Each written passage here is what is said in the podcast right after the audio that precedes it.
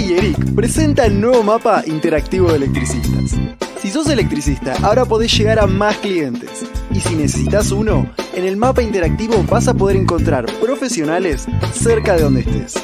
Conocelo en ayeric.org.ar por la seguridad eléctrica.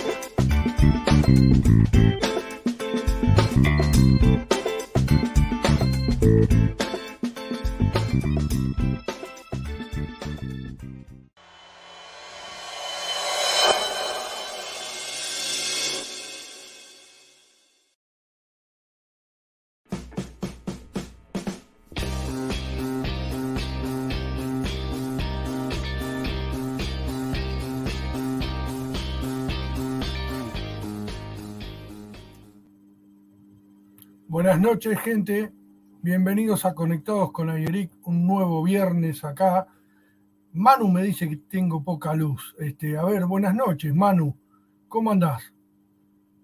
Buenas noches, Dani. Buenas noches, amigos, colegas eléctricos. Bienvenidos a esto que hemos llamado democráticamente Conectados con Ayeric. Esta es la temporada 2. Este es el envío, el programa número 17, La Desgracia. Y Lima estás oscuro. ¿Por qué? Mirá. Ahí está. Y se vino la luz. Muy bien, Lima, muy bien. Mirá, Muy bien. Todavía no lo pude poner. Tengo un regalito que me hizo Manu. Este, que, que medio loco de esto, ¿no? Que lo que es la tecnología. Mirá, mirá, mirá, estoy jugando. Buenas noches, Sí, Sergio sí. Osorio. Mirá, me cambia la cara, cambio de color. Sí, cambié la luz, todo. ¿Viste qué lindo chiche? Qué lindo, qué lindo. Después lo voy a poner, ¿eh? Así que buenas ¿Cómo- noches cómo andamos? todos. ¿Cómo Muy bien, muy bien, muy bien. Tenemos uno que está llegando tarde también, este, Sí, Eduardito, Eduardito viene, viene retrasado. decir que se le perdona todo porque es un genio. Obvio que Este, sí. Ahí, buenas noches también para Elena Ferreira, la activadora de tiempos, Sí, la tomadora de tiempos. Buenas Así noches es. para el resto del equipo de Ayeric, que está atrás de todo esto, los muchachos del área de comunicación, que están a full compartiendo lo que vamos a- difundiendo, así que bueno. Eh, estoy llegando sobre la marcha, te habrás dado cuenta, le cuento a todos. A veces llego cinco minutos antes, a veces llego dos. Hoy llegué dos minutos antes, este, justito, pero estoy, estoy ahí. Este, así que bueno, eh, ¿cómo fue tu día hoy? Bien, bien, tranquilo, como bien viernes, despelote, como siempre, corriendo de acá para allá, bien de viernes. Pero bueno, terminando la semana, esperando hoy eh, con mucha con mucho entusiasmo el programa que, que- que nada, que me hace que la, la semana tenga un cierre alegre, contento, y que uno se vaya con, con la panza llena de conocimiento y de, de- de amistad y de compañerismo federal de toda la gente que nos hace el aguante, que nos acompaña y que son tan generosos en estar siempre. Estoy leyendo acá, mamita querida, cuánta gente linda Pero que, antes de ir a que nos está saludando. Eh, tenemos una provincia nueva, una representación nueva hoy en Conectados Así con es. Adelante, señor Jorge, por favor. Jorge Hola, buenas noches, Sánchez. Daniel, Manuel. Buenas noches. ¿Cómo ¿Cómo estás, estás? Muy Jorge? Tocayo de, mirá, viste, de mi familia. Este es inteligente. Claro, claro. Contanos, Jorge, desde dónde estás, quién sos, este, para los colegas que nos están viendo. Bueno, buenas noches a todos los que están viendo el programa. Yo soy de la provincia de La Rioja, representando al Consejo Profesional de Ingenieros de la provincia de La Rioja y bueno, participando con, con ustedes, digamos, en, en este proyecto de seguridad eléctrica para, para hacerlo federal, ¿no? El, el proyecto de ley federal. Qué bueno. Es un gustazo y es un placer recibirte a vos y a, a todos los colegas de La Rioja. Eh, va a ser eh, seguramente más seguido que los vamos a tener acá, pero es una alegría recibir por primera vez a, a gente de La Rioja. Es un, es un placer enorme. Así es. Muchas gracias, Daniel. De nada, de nada. Vos viste el panelista de lujo que tenemos hoy. Un tremendo nivel, eh, el ingeniero Juan Carlos Moyo y bueno, este, la temática que se viene y todo. Ahí Manuel va a leer los comentarios, eh, como hacemos siempre, saludando a todos los colegas que, que están en vivo, a vivo. Dale. Bueno, arrancamos el recorrido federal eléctrico. Eh, nos saluda José Sáez, dice buenas noches desde la provincia de Mendoza. Walter Héctor Bustos, muy buenas noches, saludos desde Trelew.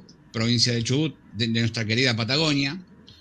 Nos manda un saludo también Santiago Sanz, desde mi querida Mar del Plata, Batam, y él dice, bregando por la seguridad eléctrica y luchando por una asociación del sudeste bonaerense, adelante Santiago, métale para adelante.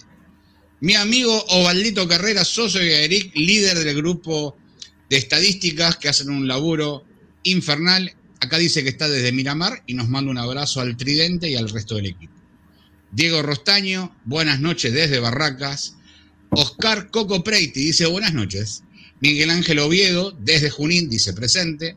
JDA Instalaciones. Soy Jorge Apetier. Jorge. Saludos desde Banfield. Hola Jorgito, ¿cómo estás? No te había reconocido la sigla. Mi amigo personal, Mauro Rosito, desde América, provincia de Buenos Aires. Con 30 Rositos salvamos el país. Así de simple. Rolando Sosa nos saluda. El Puma Rodríguez desde 9 de julio, Buenos Aires. Feliz día a todos los profes y ahora vamos a hablar de eso también. Miguel Ángel Vanega, saludos desde Quilmes, provincia de Buenos Aires. Rolando Sosa dice buenas noches. Néstor Amarilla desde Verazategui nos manda saludos.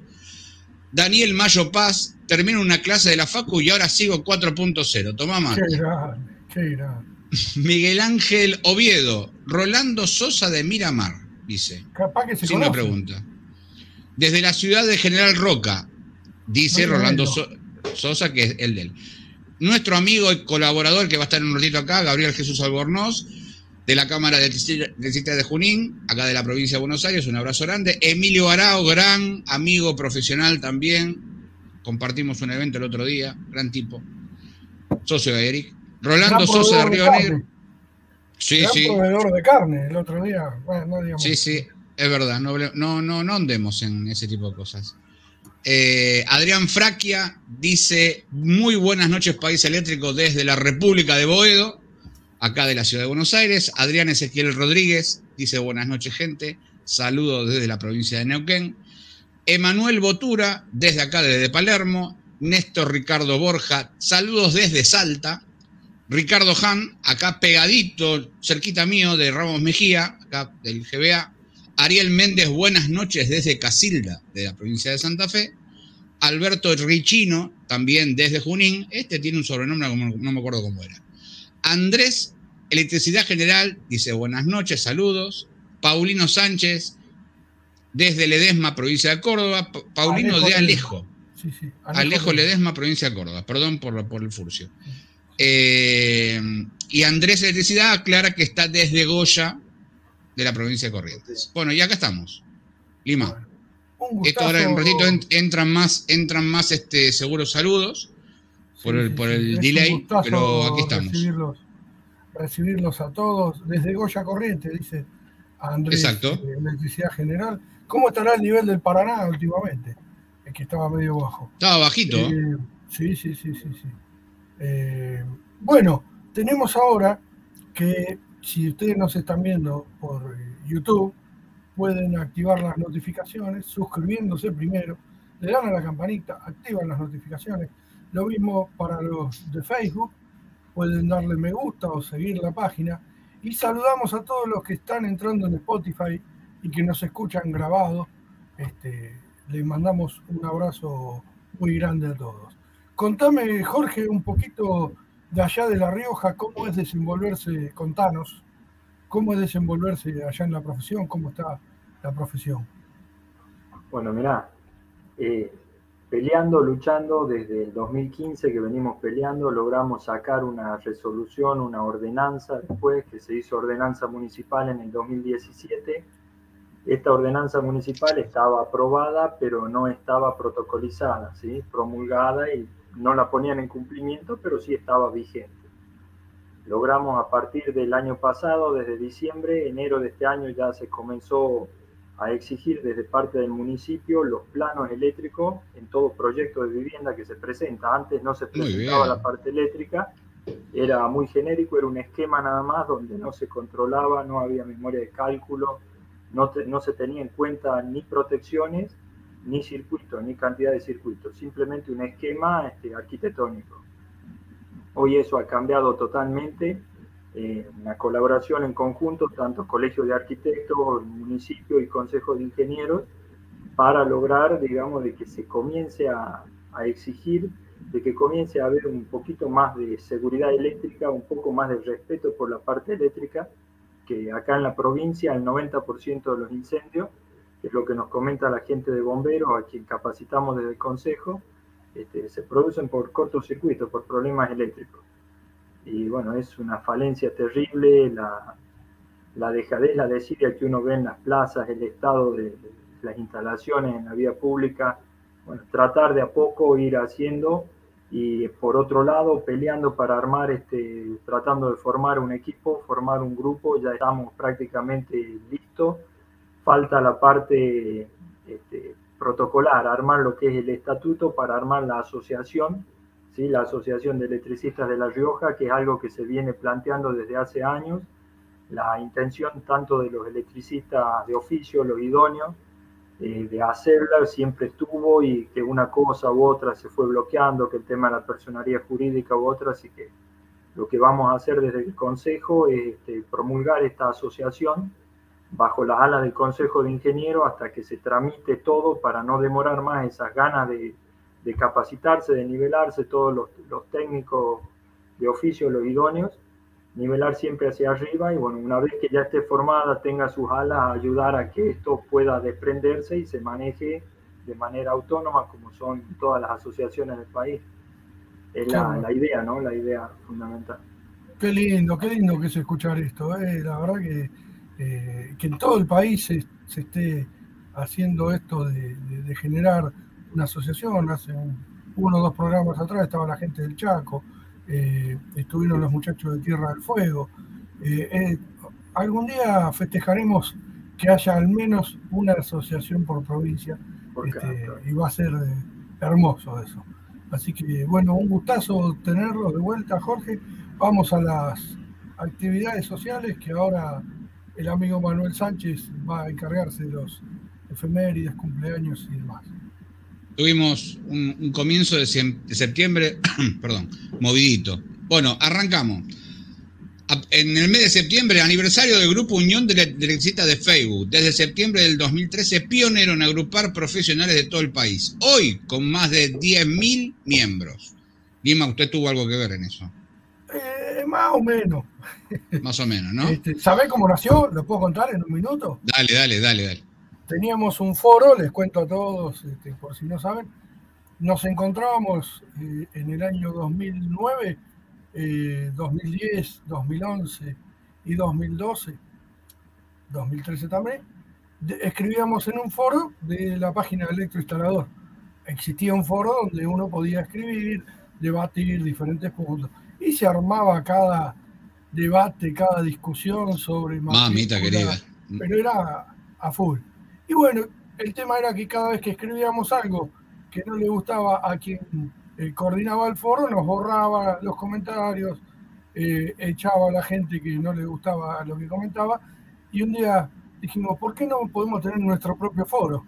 ¿Cómo podemos hacer? Y hubo alguien, Daniel Monteros de Tucumán, el colega que es eh, miembro de AIET de Tucumán, que me dice, porteño, arma un grupo de, Facebook. ¿No sabés lo que es un grupo de Facebook? No, no tengo idea. Y entré esa misma noche, el 9 de septiembre, empecé a orguetear y armé un grupo de Facebook. Y ahí empezamos entre todos, lo llamamos Unión de Electricistas, porque la idea era unir a todo el país, Unión de Electricistas de Argentina. Y desde ese año venimos armando los grupos de Facebook, ahora los de WhatsApp, que hay un montón, con un montón de temáticas. Y, y la verdad que se ha crecido bastante. Y los objetivos siempre fueron, ahí está el logo de UDEA, compartir conocimientos, aprender entre todos juntos, este, crear asociaciones es otro de los objetivos y se viene dando, y sobre todo crecer en forma conjunta, respetarnos y que sepamos que, trabajando juntos y, debatiendo entre todos vamos aprendiendo uno del otro. Así que se ha logrado un crecimiento muy grande y, estamos muy felices de, de festejar el aniversario. Muy bien. Entre otros este, festejos tenemos los cumpleaños y arranco. Carlos Hernán Faiduti, Germán Diego Cañazo han cumplido años. ¿Te acordás de un tal Diego Cajal, prescriptor de Schneider, que fue uno de los primeros disertantes en nuestra sala de capacitación, Nikola Tesla? Hemos compartido gran persona, mejor este, disertante, eh, una, persona muy, muy querible. Eh, creo que está en Europa ahora viviendo. También cumplió años un tal Juan, Juan Manuel Lima, no sé si lo conoces. Oh, eh, sí, felicitaciones. Ricardo Jorge Leguizamón es un señor, un profesional que, nada, publica muchas cosas desde hace mucho tiempo, se nota que tiene un conocimiento técnico importante, comparte mucho eh, mucho dibujo, mucho esquema, la verdad que eh, muy generoso. Andrés Ramón Toledo también cumplió años. El día 7 se festejó el Día de Metalúrgico. ¿Por qué se festeja el Día de Metalúrgico? Es en reconocimiento a Fray, Luis Beltrán, devenido en metalúrgico mecánico y químico. Hola, buenas noches, Eduardo Di Pietro, bienvenido a esto. ¿Cómo, no, ¿Cómo andan? Buenas noches, perdón. Eh. Hola Manu, Dani. Hola Jorge. Estaba escuchando la efeméride, muy atento. Siga, siga. Eh, el Fray jugó un rol importantísimo como, como fabricante y organizador de la artillería del ejército de los Andes, liderado por el libertador y padre de la patria José de San Martín. Lo llamaban el vulcano con sotana. Lideró 700 operarios y artesanos y el que él se ocupó de formar en cada uno de los oficios. Para, a mi entender, fue el primer profe de taller que tuvo la Argentina, el fray Luis Beltrán. ¿Sabés que Vulcano es el dios del fuego? Así es. El día 11 de, septiembre, como siempre, el Día del Maestro, en conmemoración a Domingo Faustino. Todos sabemos su historia, político, escritor, docente, periodista, militar y estadista. También cumpleaños Maximiliano Luzardi, don Alberto Grandón Rojas, socio de Ayeric. Y en el día de hoy, hoy es el Día de los Profes. Sí, señor, el día del Y voy a nombrar, ¿por qué hoy es el Día de los Profes? Bueno, en conmemoración a Juan Manuel Estrada. Eh, quiero compartir una idea de él, de las astillas de las cátedras destrozadas por el despotismo, haremos tribunas para enseñar la justicia y predicar la libertad, nada más ni nada menos. Y vamos a saludar a nuestros profes, a los que son del Reñón de Agueric. Y arranco. El fundador Marcelo Furfaro, Miguel Ortega, Federico Lutz, Javier Fernández, Omar Echay, de Carlos Airoldi, Ricardo Álvarez y Gustavo Gómez de la localidad de Chascomús, eh, liderando a Que también cumplió años, Gustavo. Y le mandamos un beso grande. El 11 del 11. Así es, señor. No hay más profe, sí, está el profe Zapari, bueno, yo estoy hablando de los que son del riñón nuestro, después hay un montón de profe Lima. Podemos estar una semana seguida hablando de todos los profes que conocemos. Jesús Albornoz es profe. Este, hay unos cuantos profes. Y no, no lo digo mal, lo digo.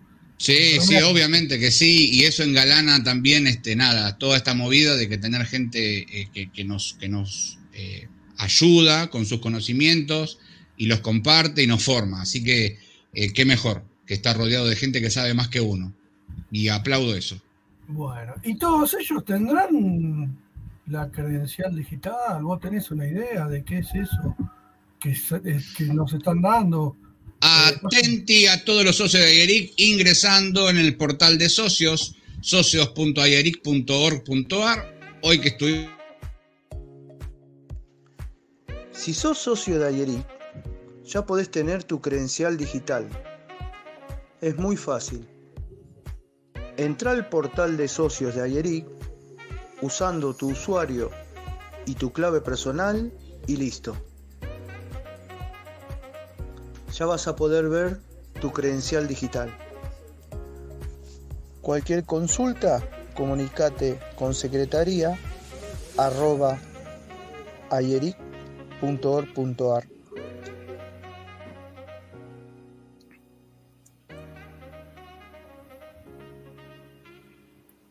Qué grande, Ayeric. Ahí lo tiene, mira. Ah, qué, grande, qué grande. Qué grande el amigo Sergio Osorio, qué videito. No. Mirá, Jorge Lórez Sánchez se dedica a la docencia. Es profe de instalaciones eléctricas en la Universidad Nacional de La Rioja. Qué justo la pegamos, un profe en el Día del Profesor. En el Día del Profe, vamos, todavía, vamos. Felicitaciones. Feliz día. Qué grande. Gracias, qué grande.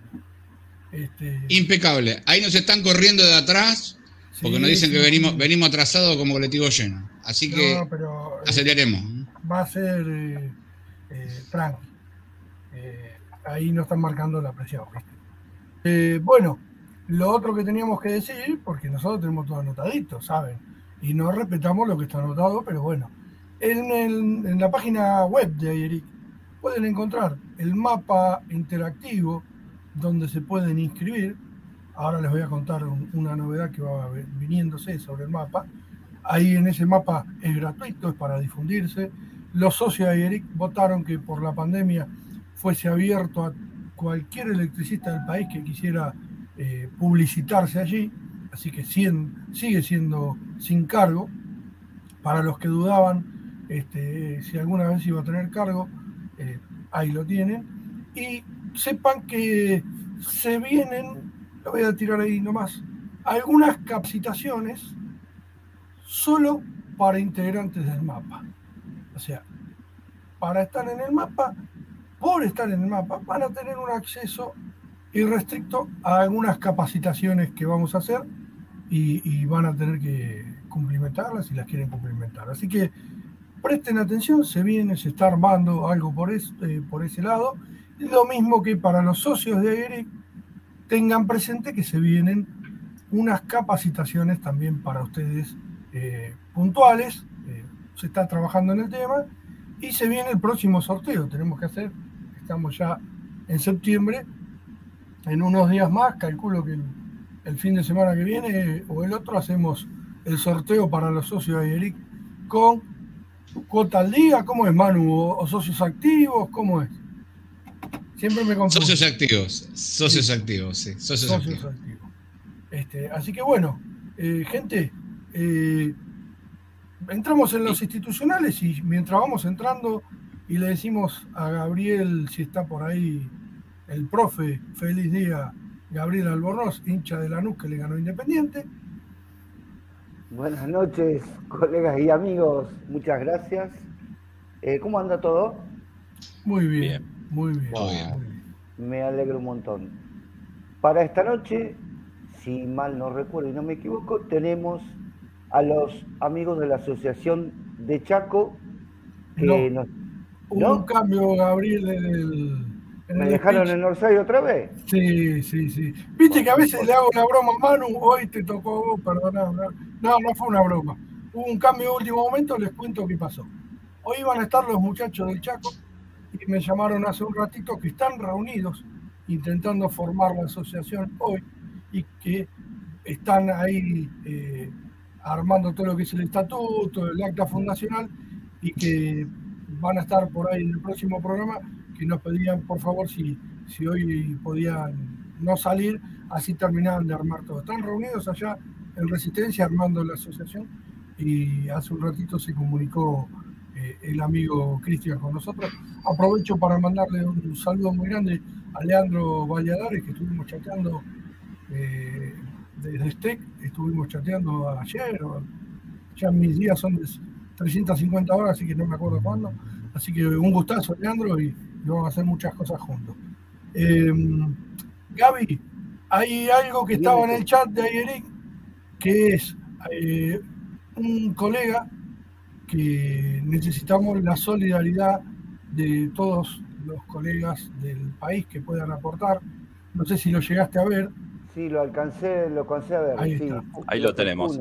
Pertenece al grupo electricistas, Electricidad Argentina, eh, que son sus administradores Ismael Monzón, Pablo Eberhard, Guillermo Fortino y hay un par de colegas más, perdónenme que no, no recuerdo el nombre.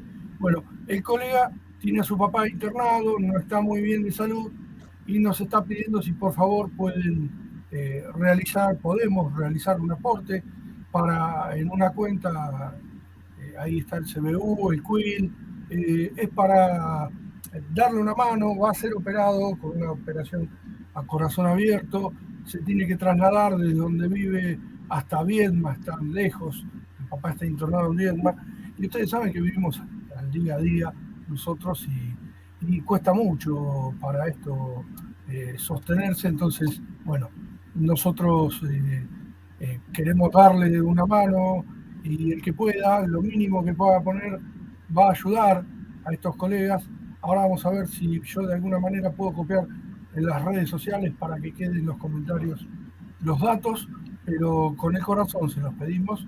Si le pueden dar una mano al colega Miguel Funes, eh, sería de gran ayuda para él y su familia, así que los corazones solidarios sabemos que están ahí y les pedimos si nos pueden dar una manito. Eh, le agradecemos de corazón. Perdón, Gaby, que tuvimos que hacer un cambio en último momento y, no te pudimos avisar. No hay problema, no hay ningún drama. Sigamos adelante. No ha pasado nada. Ahí voy a poner en el chat este, los, ¿cómo es? Eh, los datos de esto. Eh, a ver, ahí lo estoy colocando en, ¿cómo es? YouTube y ahora lo voy a colocar en Facebook. Así que muchachos, el que pueda, le puede dar una manito. Bienvenido está. Un poquito cada uno hacemos mucho. Así que eh, les agradecemos a todos si pudieran hacerlo. Seguimos con el tema institucionales. Hoy lo que nos atañe después de la cuestión de solidaridad, y le mandamos un abrazo muy grande al colega Funes, es el FONSE. El FONSE cumplió cuatro años, Gaby. Exactamente, el FONSE cumplió cuatro años y se viene desarrollando una tarea muy importante eh, en, varias áreas eh, que vamos avanzando de a poco, pero se avanza. Realmente es un trabajo titánico porque eh, son muchas las, tareas que tenemos a abarcar, pero bueno, de a poco vamos avanzando, creo que vamos avanzando y bastante bien. Este, eh, teníamos un, evento, pero fue suspendido. Eh, no sé si ya, tenés idea de, alguna fecha, Daniel. Eh, no, se va a hacer un evento de seguridad eléctrica, en realidad explicando el proyecto de ley. No tenemos fecha todavía, pero hoy, ya que está, y hablamos de fecha, es una fecha muy importante hace un año atrás presentábamos en el Congreso eh, el proyecto de ley nacional de seguridad eléctrica y éramos recibidos por el presidente del Congreso Nacional. Este, creo que es un hito muy importante, histórico. Ahí está, mirá la foto. Estoy en eso, ¿eh? Presidente de la Cámara de Diputados. El presidente de la Cámara de Diputados. Eh, Sergio Massa eh, nos recibió en el Congreso, presentamos una carpeta que si logro ubicarla, si no, ahí está, a ver si busco la foto, tengo la carpeta acá, ¿eh? la tengo, me acuerdo. Vamos a, los papeles, vamos. Ahora la busco un ratito. Ahora que veo la foto que está Marcelo, eh, no sé cómo estará, pero que tenga una pronta recuperación, Marcelo. Sí, Marcelo Bergani ha tenido un problema del corazón y le deseamos una pronta recuperación. Así que queríamos contar eso. Eh, hoy estamos muy felices, honrados de, haber podido presentar el proyecto de ley en el Congreso hace un año, que el FONSE, después de mucho trabajo, lo haya podido presentar, y en particular en Ayeric, que, que haya estado representada ahí en, el Congreso también, en nombre de los instaladores y del Comité de Relaciones Institucionales, así que fue un, honor estar ahí. Así que para mí esto es, me lo llevo en el corazón para la historia. Así que ojalá que ese proyecto siga para adelante. Bueno, gente, tenemos que hablar de otras cositas. ¿A quién vamos a presentar ahora en la temática? Gaby, vos, vos sos el ideólogo, eh, ideólogo a mi amigo personal, el ingeniero Juan Carlos Moyo. Hola, ¿cómo están? Buenas noches a todos. Juan Carlos, ¿qué tal? ¿Cómo andás? Gracias por la invitación, por estar con ustedes, compartir un poco. Siempre es bueno estar, así que bueno, gracias, gracias por, por invitarme. Por Feliz día. ¿Cómo están? ¿Bien ustedes? Bien. Todo muy bien. Feliz día también para Juan Carlos, che. Gracias. Feliz día, tal cual. Nunca más apropiado. Sí. Día de sí, ya llevo, son pocos años que doy clase, ¿eh? apenas 35. Ah, mira. Arrancó de chiquito. Sí, empecé muy joven, sí, sí. 23 años tenía. Mira, eh, ¿viste? 23 años. Sí, sí, sí, muy, muy joven realmente. Sí, empecé en la escuela, en la escuela técnica en el Huergo, yo egresé el Huergo, estaba estudiando ingeniería y empecé a dar clase en, el Huergo ahí en, esos años. Sí, sí. Mira. Y todavía sigo. ¿eh? Ni más ni menos, 23 años dando clase en el Huergo. Sí. Qué, qué lindo, qué lindo. Se podría hacer una visita al Huergo, ¿no? sí. Sí, cuando esté un poco mejor el tema este de la pandemia y eso, seguro, claro. Bienvenidos. Uh, va a estar bueno. Buenísimo. ¿eh? Cuánta historia. Buenísimo. Vamos a estar, vamos a estar, los tres vamos a estar. Bien, y también los invito al INTI. Ahí. Ahí, ahí también vamos a estar. Sí. Lo tenemos acá cerquita, nosotros somos de San Martín, así que. Sí, por eso somos vecinos. acá nomás, a pasitos de la estación. Y así que. Nos trajiste Industria 4.0, que ya en el programa que estuviste anteriormente nos dejaste la cabeza detonada con eso. Sí, sí, un poquito. Y bueno, es lo que se viene, es lo nuevo, lo que estamos trabajando ahora, así que muy, muy interesante, muy interesante y bueno, es un tema que tenemos que empezar a trabajar, a estudiarlo, a compartirlo, porque hay que ayudar a todas las empresas a hacer estos cambios tecnológicos. Y entonces eh, está bueno que lo difundamos y que bueno, vayamos aprendiendo, tomando conciencia, porque una industria automatizada es una industria que puede producir mejor, puede manejar mejor sus costos, su tiempo, energía, ahorro energético también, porque no hay tantos tiempos de reproceso, ¿no es cierto?, en la producción, y eso ayuda muchísimo. Así que sí. Es muy importante eso. El otro día en las charlas del INTI yo no pude entrar mucho tiempo, Fabián Moyano estuvo y me dijo que fueron muy buenas. Muy, muy, muy buena la charla. Bueno, gracias. Muchas gracias.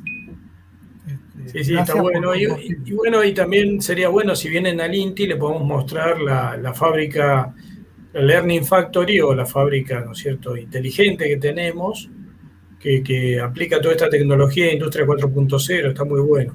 Ahora la vamos a mostrar también en la presentación, así la ven, cómo son las funciones, qué es lo que hace y todo eso. Y bueno, ¿cuándo se puede ir? A ver, eh, el INTI es un poco más fácil, porque el INTI ya abrió las puertas. Y listo, ya está. Después del programa. Bueno, ¿cuándo vamos? No perdamos tiempo. Cuando, cuando, quieran, nos conectamos y se vienen. Sí, cómo no, con todo gusto. El lunes estamos coordinando y vamos a hacer la visita al INTI. Dale. Dale. Sí, sí, bienvenidos. Hacemos un especial INTI. Que les sí, por supuesto. Se puede. Eh, en el INTI se puede, hay, hay, se puede filmar, se pueden hacer este, grabaciones o, hay actividad, digamos, reservada. Eh, depende de los ensayos que hagamos. Si son ensayos eh, de, algunos clientes, eso sí no se puede distribuir ni mostrar por un contrato de confidencialidad que tenemos. Eh, después sí podrían ver nuestros ambientes. Habría que hablar con la gente de comunicaciones también, porque son bastante celosos pero, pero no hay problema. Así que sí, sí, sí. En la máquina esta que yo tengo, ustedes la pueden grabar, filmar, eso no, no hay problema porque está en conjunto con la Universidad de San Martín, con la UNSAM. Ah. Nosotros esta carrera está muy piola porque es un cambio importante en, en la forma de enseñar. Si bien enseñamos a ingenieros industriales y a ingenieros en alimentos, los años superiores lo hacen en el INTI, sus aulas son el INTI, son nuestros laboratorios. Entonces es, muy diferente la formación que tienen nuestros ingenieros que, con otras capacidades, ¿no es cierto? Y también pasa lo mismo con la CONEA.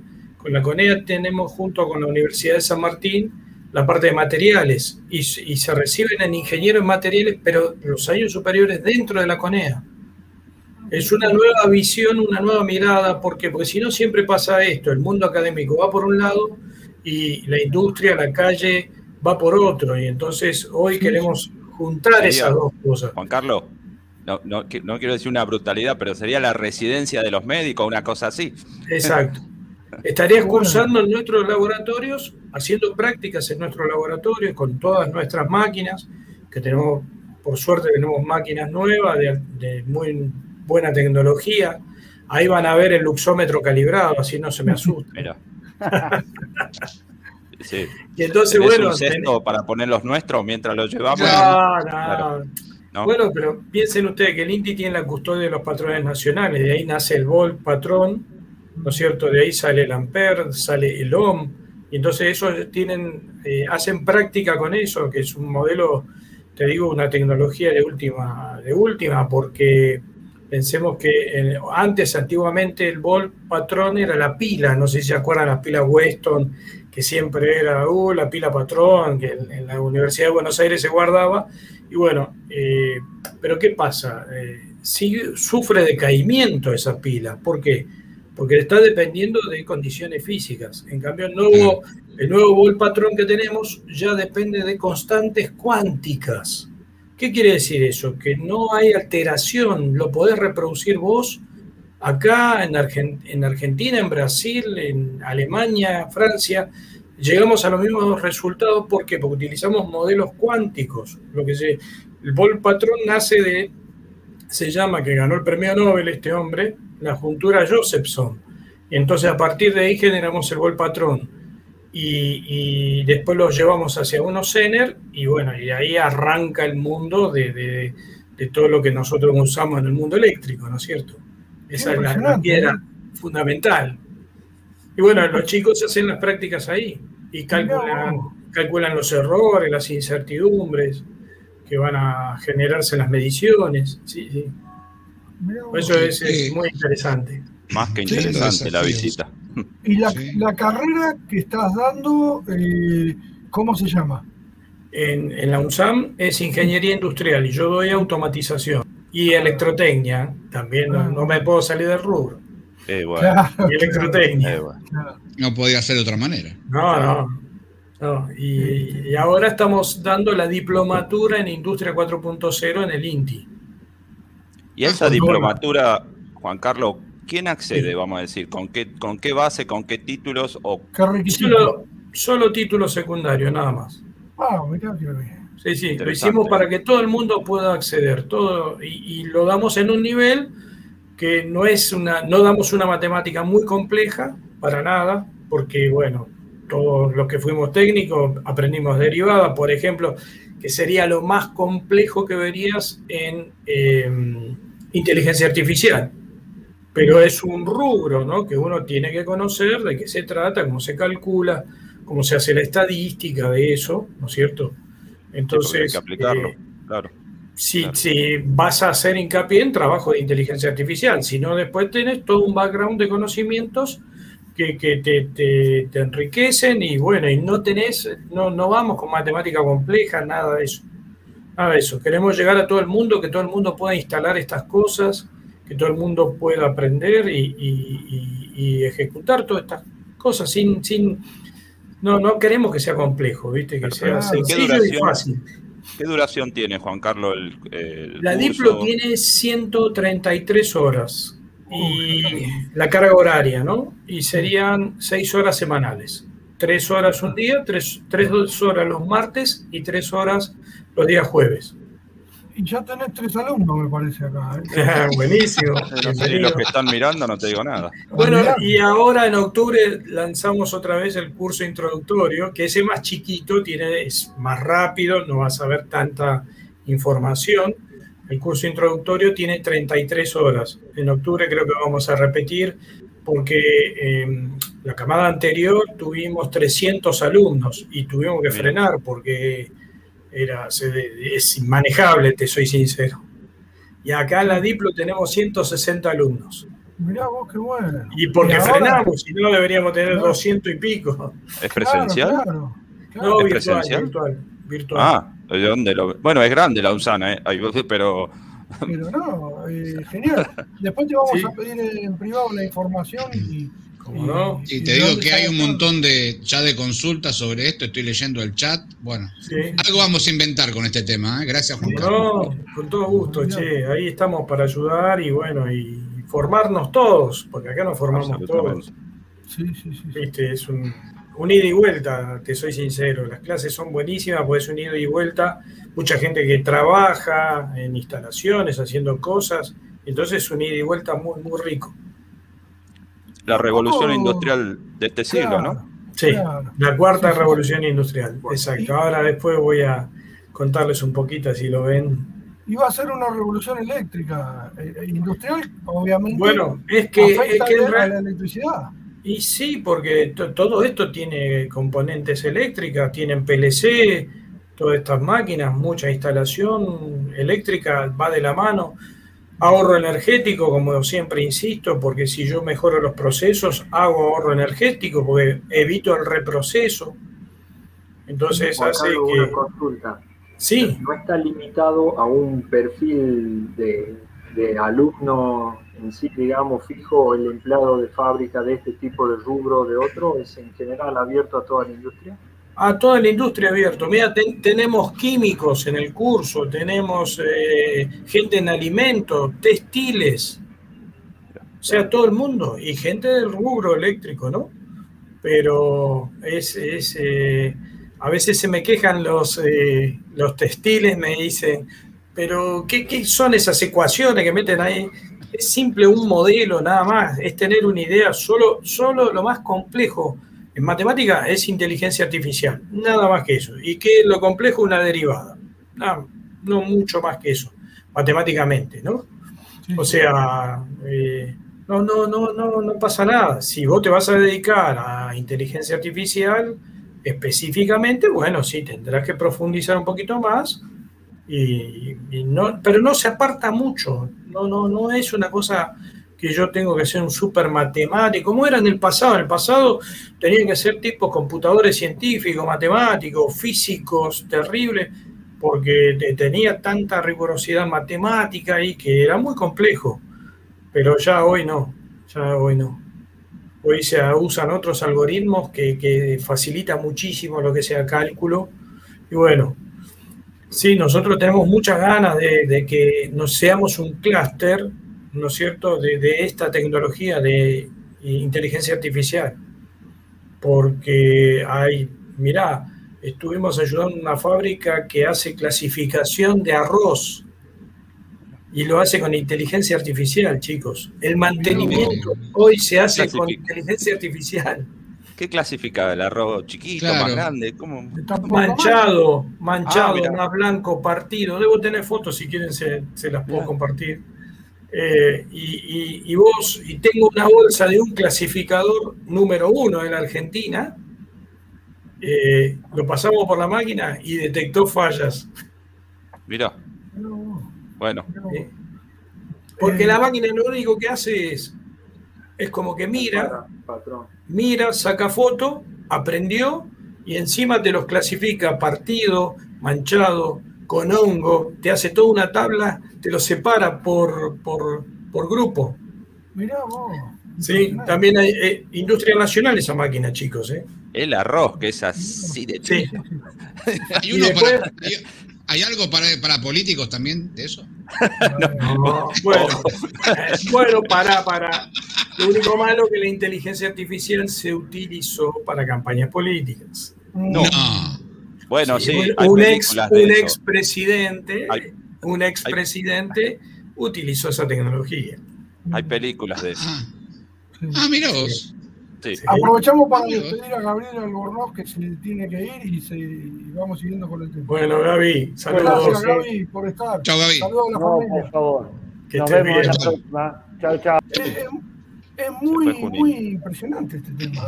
Eh, me decía Fabián Moyano el otro día que contaba la, fábrica de resortes AG. Eh, sí, ah, ¿vieron el caso? Sí, sí, sí. Me, me, llamó por teléfono y me dijo, no pudiste entrar, no, estoy trabajando, estaba con Alfonso también. Vos sos un trastornado, no sabes lo que te perdiste. Y me contó toda, estuvimos una hora hablando. Me contó la, la, charla de la gente de AG. Impresionante cómo mejoraron la producción. Una barbaridad pero vos no sabés, aumentó la producción con esta... Solo prestar atención de, los tiempos que tardan en procesar algo, un producto, cuánto tiempo tarda y entonces pudieron sacar cuánto tiempo era la producción en una jornada.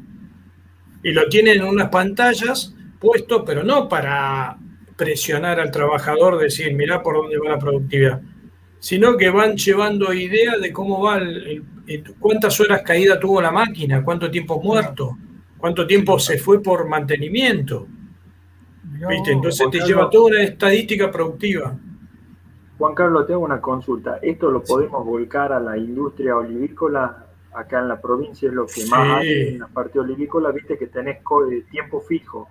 Tanto tiempo tiene que estar en el decanter, tanto tiempo de amasado, pero esos tiempos intermedios, los procesos, ahí lo podemos mejorar y optimizar con esto. Sí, claro, totalmente. Y es más, bueno, eh, hay muchos ejemplos. Por ejemplo, el que yo di en este seminario fue el de leche de cabra.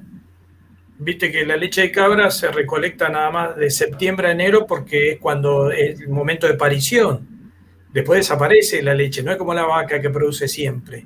Ah, mira, Entonces, ¿qué hay que hacer? Juntar la leche y extraerle el líquido y te queda leche en polvo de cabra. Entonces, pero vos tenés que recolectarla de un montón de lugares. Tenés que medir la temperatura, medir el pH, la acidez, los volúmenes que se van manejando ver la temperatura local, todo eso se hace con, estas cosas que voy a mostrar hoy, que no son caras y son accesibles. Y entonces vos mejorás muchísimo tu proceso productivo, mejorar la calidad del producto, que es en definitiva a lo que apunta la tecnología, ¿no? Claro. Sí, eh, se puede hacer todo esto. Hay, mira, ahora nos están pidiendo de que la gente en Europa compre nuestros vinos. Ahí tenés una, mirada de La Rioja, ¿eh? Y el, tipo que tiene, vieron que hoy hicimos una práctica con el código de barras, bueno, quiere escanear la botella de vino, quiere saber de qué tierra vino, qué planta era, cuánto lo regó, hacer toda la Y de eso es Juan Carlos, ¿eh? Ya hay etiqueta, botellas de vino con código QR, ¿eh? ya existe eso. Claro, pero con trazabilidad. Vos sabés de dónde fue plantado, te da el terruño, cuánta agua tuvo ese terruño cuánto tuvo tiempo de fermentación, cuánto duró la maloláctica. O sea, complementa la información, de, complementa la, la información que tiene. Claro, eso sí, pero ¿qué pasa? Ese código de barra es certificado. Ahora vamos a ver cómo se hace. Se, llama blockchain, eso. que donde vos tenés... Perdona, no, seguí, seguí. Entonces, vos tenés ese el blockchain y podés sacar la trazabilidad del producto y donde no se puede alterar, no puede ir un vivo y hacerte una modificación en el ah, código. Claro, claro. ¿Entendés? Entonces, eso va a cambiar muchísimo la forma de comercializar. Cambia, cambia, es, otra visión, otro paradigma, ¿no? Sí, sí, sí, sí. Vos sabés que eh, aprovecho ya para ir entrando en la disertación tuya. Hay un colega que pregunta, quiero si le podemos responder el mensaje, Diego Guzmán, para hacer alguna certificación, ¿hay que ir al núcleo o hay sedes del INTI en ciudades o delegaciones? nosotros tenemos laboratorios SAC, que se llaman, Servicio Argentino de Calidad, que es el laboratorio calibra contra nuestros patrones. Y entonces ah. tenés laboratorios en todo el país. Ah, mira qué bueno. Que son auditados por nosotros periódicamente y se, que, que, sea una imagen de lo nuestro, tiene que ser. Por eso estamos encima de esos laboratorios. Y tiene que buscarlo así, como laboratorio SAC. Sí, Servicio Argentino de Calibración. Perfecto. Mira cuántas cosas que no sabemos, ¿eh? Impresionante. bueno, escúchame, los telurímetros que hay que medirlos para la puesta a tierra. Sí. Mm. ¿Dónde sacas el certificado? de acá de La Rioja lo mandamos a calibrar en Buenos Aires. Bueno, pero claro, hay que ver si hay todos los laboratorios SAC tienen ese servicio, ¿no? Claro. Porque, por ejemplo, vos querés hacer calibración de medidores de agua. Lo, hacen en Jujuy. El INTI de Jujuy tiene un laboratorio de calibración para medidores de agua, por ejemplo. Después, si querés algo del vino, vas a Mendoza. Hay laboratorio de calibración para sacar trazabilidad en cosas de vino. Entonces tenemos mucho laboratorio. El tema eólico, hay muy, mucho desarrollado en Neuquén, por ejemplo. ¿Cuánto potencial que tenemos como país con, todas estas cosas, ¿no? Como para... Sí, sí, tenemos que sacarle más el jugo. Mm. Sí, sí, eh, sí, a eso me refería como que podemos eh, trasladar al mundo diferentes industrias. Ahí Jorge habló de, la aceituna, vamos a decir. Sí, Jorge, ahí podemos trabajar. ¿eh?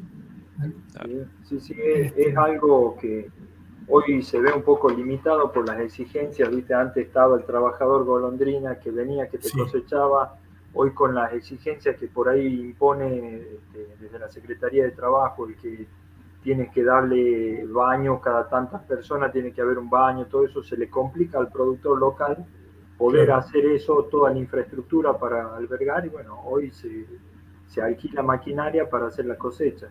Mm. Y el productor pequeño muchas veces termina perdiéndola o hace eh, producto regional, lo, lo, hace él mismo, ¿no? Hasta, donde puede. Claro, claro, claro.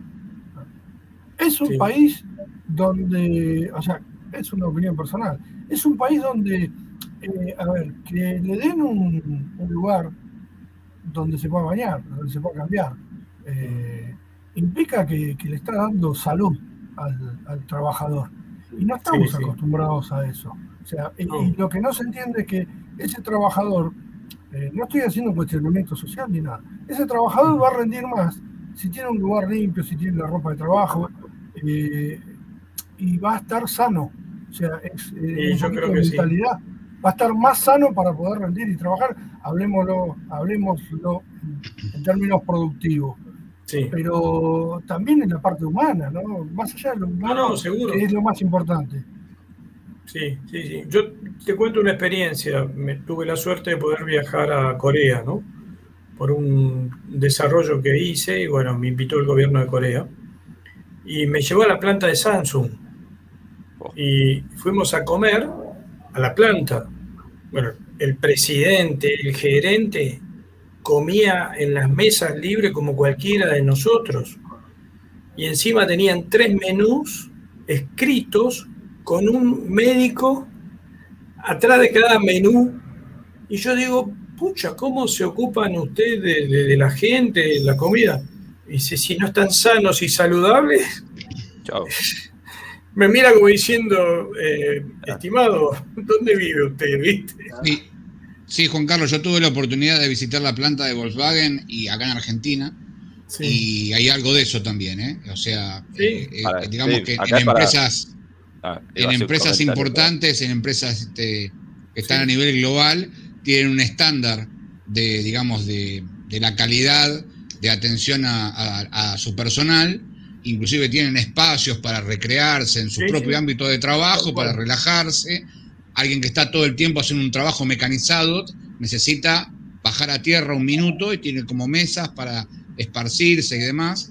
este, y, yo me llamó, ¿sabes por qué me llamó, la atención? Porque en los menúes eh, había unas mesas gigantes donde había todo tipo de comida y había yogur. Digo, oh, qué raro, un comedor industrial con yogur y, había como unas tablas indicativas, de que eran, no, no la quiero hacer más larga, eh, digamos, del, menú sugerido, come esto, más aquello, más lo otro, y así, y tantas calorías, bueno, impecable. Qué bueno, qué lindo, qué bueno que esté acá eso también. Bueno, vamos a la temática. Adelante. Bueno, ¿quieren que ya presento? Dale, eh, estamos, estamos más que ansiosos después de todo esto. Ahí, mientras vos presentás, yo leo un comentario de Paulino Sánchez. Sí, Daniel, pero el sistema oprime al productor y se le hace imposible costearlo. Obviamente que sí, yo no digo que no. Lo que digo es que no pensamos todos como país eh, en que un trabajador tiene que estar sano, tiene que estar bien vestido, tiene que estar... Entramos en un, en un debate que no, es ese, pero yo no hablo de, por el lado de decir, este, dejemos al trabajador chiquito de lado si se sabe que no lo puede costear, obviamente que sí. Che, ahí, perdónenme, ¿se ve ahí? se ve. Sí, perfecto. Ah. perfecto. Bueno, bueno, entonces vamos a charlar un poquito sobre Industria 4.0, la cuarta revolución industrial, ¿qué se habla? Más o menos qué puntos voy a tocar acá, que es la industria 4.0, la cuarta revolución, y tecnología habilitadora. Y acá un poco haciendo propaganda a nuestra Learning Factory, ¿no? Que es una máquina de, que cumple, ¿no es cierto?, o muestra cómo debe ser una fábrica industria 4.0, instalaciones que tiene y todo eso. Pero después vamos a verlo. De todos lados le metiste ahí, ¿Eh? Tienen semáforo por todos lados, mira. Sí, sí, porque son ocho estaciones y entonces cada estación tiene que tener su semáforo indicador de cómo está el proceso, ¿no? Sí, sí. Bueno, entonces uno dice, ¿qué es la, industria 4.0? Y porque uno si se pone a mirar, en los años 70, este señor eh, Joseph, americano, el tipo soñaba con los autómatos, en eh, automatizar todo, automatizar todos los procesos. Recién empezábamos con los transistores, recién se empezaba con eh, los circuitos operacionales, pero este hombre, él su sueño era que podamos automatizar todo. Y entonces dividió, dividió lo que sea un proceso productivo, lo dividió en tres grupos. Que hay algo que uno no, no presta atención o no le daba importancia, o tampoco no había tanta tecnología. ¿Por qué? Porque computadoras de esa época eran gigantes y eran muy, muy caras. Entonces, aparece un modelo que se llama ERP, en la punta de la pirámide, ¿qué es lo que hace ese modelo? Toma datos de las máquinas, toma datos de la máquina y analiza qué pasa con los procesos. Bueno, esa sería la, la idea básica de lo que quería hacer este hombre para los años 70, de lo cual era un adelantado. Y entonces vino, fue creciendo la electrónica y empezó cada vez más el automatismo, cada vez más automático, más automático. Y bueno, los reyes del automatismo son los italianos. Entonces, ¿por qué? Porque son muy creativos, se ponen a estudiar los procesos, pero es solo es automático, que es lo que diferencia a la cuarta revolución industrial. ¿Por qué digo esto? Porque en una máquina automática, por ahí yo voy y tomo nota con papel y lápiz de qué pasó, qué hizo, qué no hizo, y esa máquina no está conectada con otras máquinas. Entonces ahí empieza a hacer un poco de ruido, porque si somos reyes de las comunicaciones, ¿cómo podemos integrar eso? Bueno, los alemanes, que se querían distinguir y dar un paso adelante, quisieron, interconectaron todas esas máquinas. Aparece este nuevo modelo, que es la definición ellos en el 2011 largan, ¿no es cierto?, la definición del sistema de industria 4.0. Entonces empiezan a trabajar de que, de que todas las máquinas están interconectadas y a su vez están interconectadas con un servidor, donde yo puedo tener esos datos disponibles en cualquier momento. Lo puedo ver en el celu, lo puedo ver acá nuestro amigo en La Rioja, yo podría estar viendo los procesos de la aceituna eh, con mi celu, viendo la temperatura, qué está teniendo ese proceso, qué está pasando, cuántas eh, recolecciones hubo. No sé, podemos dejar volar la imaginación y, poder ver que podemos implementar estas cosas. los alemanes con esto han hecho un vuelco total. ¿A qué? A ponerle conectividad y cada vez la conectividad más grande. ¿Sí? Hasta parece inclusive el nuevo modelo de transmisión 5G juega una función muy importante en esto. Y entonces un poco le hago un, resumen de lo que pasó. La primera máquina, ¿cuál fue? La máquina de vapor. Bueno, esta vino transformar, ¿no es cierto?, la energía, que en vez del hombre hacer fuerza bruta o algún animal, eh, ya lo hace las cosas muy, muy pesadas, lo hace la máquina de vapor. Después que viene la energía eléctrica, esa fue la otra vez, porque aparece el motor eléctrico. Entonces, al aparecer el motor eléctrico, también empieza a solucionar muchas cosas. Y entonces eso fue la segunda revolución industrial. Y la tercera es lo que venía este hombre hablando, que es la automatización, la electrónica, la informática. Eso es la tercera revolución industrial. Todos los automatismos que veamos ¿no es cierto?, que tengamos presente son eh, esto de que nos lleva a esta nueva revolución. Y la vuelta de rosca es la comunicación. ¿Cuál es? La cuarta revolución industrial, que como dije antes, que es agregarle, ¿no es cierto?, agregarle comunicación a los procesos automáticos que teníamos antes. Acá hago un paréntesis. Uno tiene que tener bien identificado el proceso productivo, cómo lo hago, qué hago, qué no hago. Y después de que yo he mejorado toda esas, esa layout de la empresa, ahí después automatizar. ¿Por qué digo esto? ¿Por qué hago hincapié con esto? Porque si yo automatizo un proceso que está mal, es exponencial el error. Entonces, gasté plata y encima hago las cosas peor. Entonces, siempre uno hace hincapié, primero, que tenemos que aprender a qué? A, mejorar nuestros procesos productivos, a ser ordenados. Todos estos modelos que aparecen japoneses y americanos de productividad, bueno, hay que llevarlos a, llevarlos de la mano a nuestras industrias. ¿Sí? Entonces, fíjense, hay un, la lástima que no, no, no anoté el link, hay un link para, para las empresas, ¿no es cierto? Que eh, nosotros formamos un grupo, Intech se llama, que forma el INTI, la CEPIME, las cámaras CADIEL, ahí vi la foto que estaba José Tamborené ahí con ustedes hace un año sentado en la mesa, eh, ADIMRA, ¿no es cierto? CESI de software. Entonces formamos un grupo de Intech para acompañar a las empresas con esto de Industria 4.0 y entonces en la página de Intech tienen ahí un formulario donde da el grado, ¿no es cierto?, de cuánto ustedes conocen de Industria 4.0 en su fábrica y cuánto aplica o no aplica. Está muy bueno para prestar atención eso. Y es gratis. Entonces uno con esa herramienta de diagnóstico se puede saber en qué situación la empresa está. Bien, Vimos la primera pirámide y esta es la pirámide realmente ya de la industria 4.0. Fíjense, la primera parte uno la conoce, que son los sensores, medidores de temperatura, humedad, presión, caudal, eh, los actuadores hidráulicos que mueven cosas, mueven para acá, los actuadores neumáticos, motores, todo eso conocido, la primera parte de la pirámide. La segunda parte son los PLC, que para nosotros es algo también común, la PC, que es lo que hace, eh, también acompaña. Bueno, el PID es un sistema de control, ¿no es cierto?, más elaborado, que tiene un poquito de matemática, pero que hace muy eficiente el sistema de control. Y hasta la escala, inclusive uno ve en las plantas, donde yo veo en una pantalla la temperatura, cómo está la máquina, si anda o no anda, está parada, ¿no es cierto? Es un, esquema en dos dimensiones. Y acá aparece ya la verdadera revolución.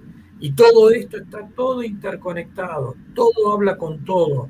Y yo puedo recorrer esto de arriba abajo, de derecha a izquierda. Eso es lo que me permite el sistema este de Industria 4.0 o la interconectividad de las cosas.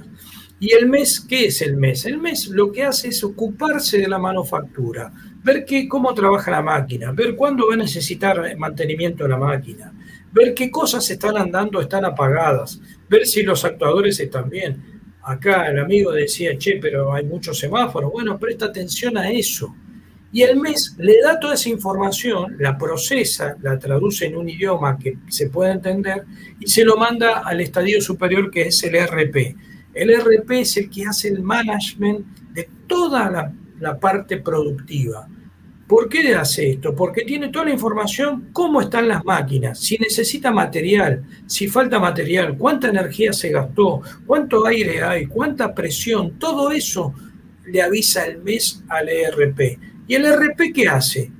Me llama al proveedor de material diciéndome, che, tengo que fabricar, no sé, 300 eh, sillas, mándame eh, madera. Y entonces el ERP cuando recibe también el pedido del cliente que quiere 300 sillas, analiza todo su stock, todo su movimiento, si hay o no hay sillas, y entonces dice, no, falta madera. Y el RP mismo le manda mensaje a las diferentes fábricas que me van a proveer de la materia prima de la madera. Entonces, es un cambio muy interesante esto, donde yo puedo comprar, eh, puedo hacer una un pedido ¿no es cierto?, a, lo que yo quiero, como yo quiero. Quiero zapatillas que sean violetas. Y entonces, si, si el sistema de productivo del fabricante flexible tiene esto, yo pongo 100 pares de zapatilla violeta. Y bueno, y el sistema lo puede hacer, no tiene que hacer ninguna cosa rara. porque hace que todos estos sistemas integrados puedan hacer una producción, ¿no es cierto?, eh, flexible. Bien, y acá yo los divido. Juan Carlos, si ¿me permitís consultarte algo? sí, querido. Hay algunos comentarios que vienen eh, por el lado de qué va a pasar con el instalador en este tipo de sistemas. Va a trabajar muchísimo. A, eso quería dejarte el, centro para que vos lo, lo, expliques. Muchísimo, muchísimo. Esto abre infinito posibilidad de trabajo, pero hay que capacitarse. Ese es el punto. Hay que, hay que capacitarse. No, no es nada más ni nada menos que esto, pero hay infinitas posibilidades, porque acá tenés que hacer cableados prolijos, tenés que cumplir las normas perfectamente bien, tenés que eh, ser ordenado, o sea, hay muchísimas posibilidades de trabajo, pero muchísimas, chicos, porque hay que reconvertir 50.000 pymes. ni más ni menos. ¿Sí? De lo que tenemos registrado. ¿Sabés cuánto hay que no tenemos registrada? Y lo que viene. Por eso. y que esto no lo puede hacer el dueño de la pyme, el tío o el primo. No. Sí, tira dos cables y te arma.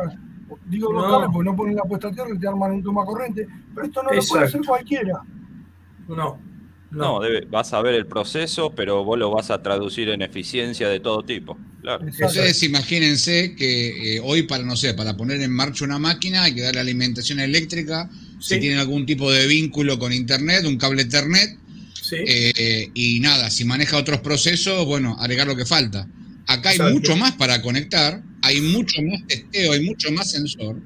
O sea que en vez de pensar, no hay que pensar de que esto va a quitar mano de obra, sino que esto va a multiplicar la mano de obra. Esto va a ser un nicho, te digo, que va a sumar mucha mano de obra. Yo siempre digo, con esto digo, y perdón Juan Carlos, digo lo, siguiente. Gente, no le tengan miedo, súbanse al tren, aprendan, porque es la única forma de no quedarse en el andén. Hay que aprender, no le tengan miedo, esto es un desafío, es como cuando fuimos al colegio nadie sabía aprender a sumar y aprendimos a sumar. Y después seguimos haciendo lo demás, no le tengan miedo. No, no, no, porque esto, eh, vos vas a saber usar la herramienta, vas a aprender a usar los materiales que tenés que usar, vas a aprender a cablear bien, a armar eh, estructuras bien. No, no, esto olvídate, es, es mucho trabajo, vas a tener que armar muchos tableros, mucho tablero eléctrico. Juan Carlos, ¿y eso está previsto capacitar a todo, a toda pyme, digamos, aparte de implementar el sistema, dictar la capacitación a toda su gente? Y eso es la intención que tengo. O sea, con este seminario que lanzamos la semana pasada, cortito, son tres horas fueron, eh, una hora cada día. La idea es llegar a, a todos lados. Tuvimos, o sea, arrancamos con la región Buenos Aires y Pampeana en esta primera etapa y tuvimos 170 inscriptos, 170, 180 y tuvimos presentes 127 personas. Estuve, infiltrado yo, fuera de la región. ah, no, pero vos tenías que esperar la otra. ya, va, a llegar. Ya va a llegar. ¿Te gustó lo que dimos? O más o menos. eso está bueno, así tenemos un feedback. Muy bueno, muy bueno el tema de la parte de inteligencia artificial, que es lo que se viene, muy bueno. Ah, bueno, bueno, me alegro. Bien, entonces fíjense, acá traje ah, para que vean estas plaquitas, porque uno, yo podría decir, bueno chicos, podemos instalar Siemens, podemos eh, instalar Omron, podemos instalar Mitsubishi, Schneider, ABB, pero bueno, no todas las fábricas tienen ese alcance. También se abre una posibilidad con estas placas que ustedes acá estoy mostrando, que son placas económicas, valen mil pesos, mil doscientos pesos. Con, esto Arduino.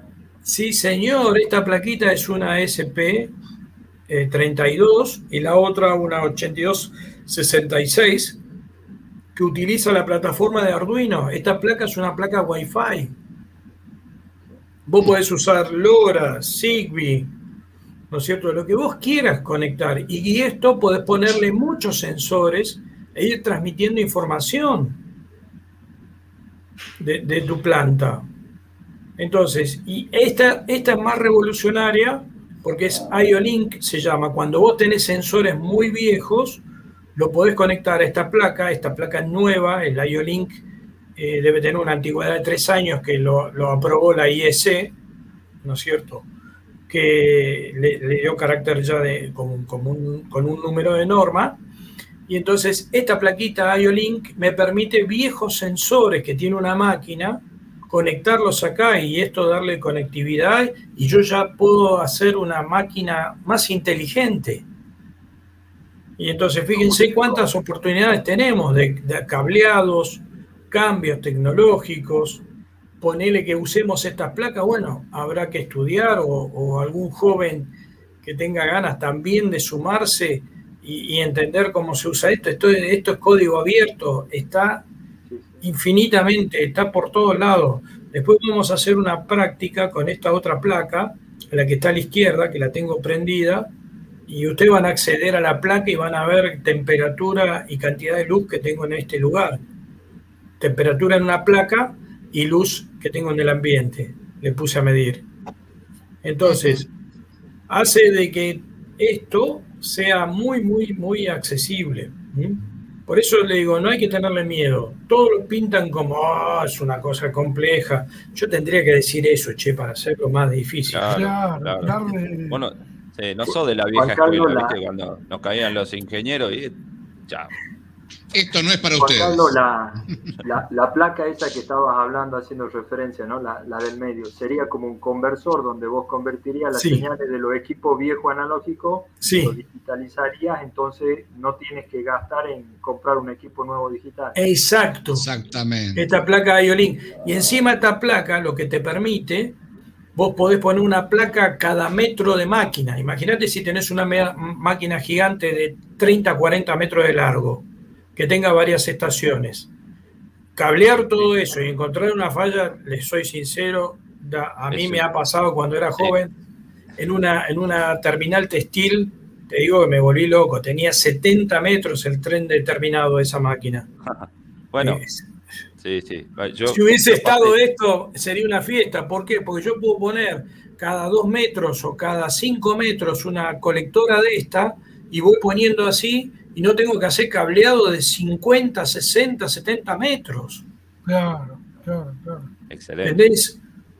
Entonces esto... De una falla lo podés, lo podés ir limitando. Dónde falló, qué placa falló, claro. Claro, y esto, y encima vas poniendo concentradores que van tomando datos de estas y, y eso te facilita mucho el mantenimiento y el armado de una máquina.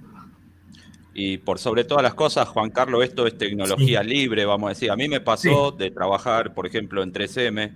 Sí. Y imagínate el extendimiento de la que hacía el primer, el, la cinta, la cinta Scotch, típica.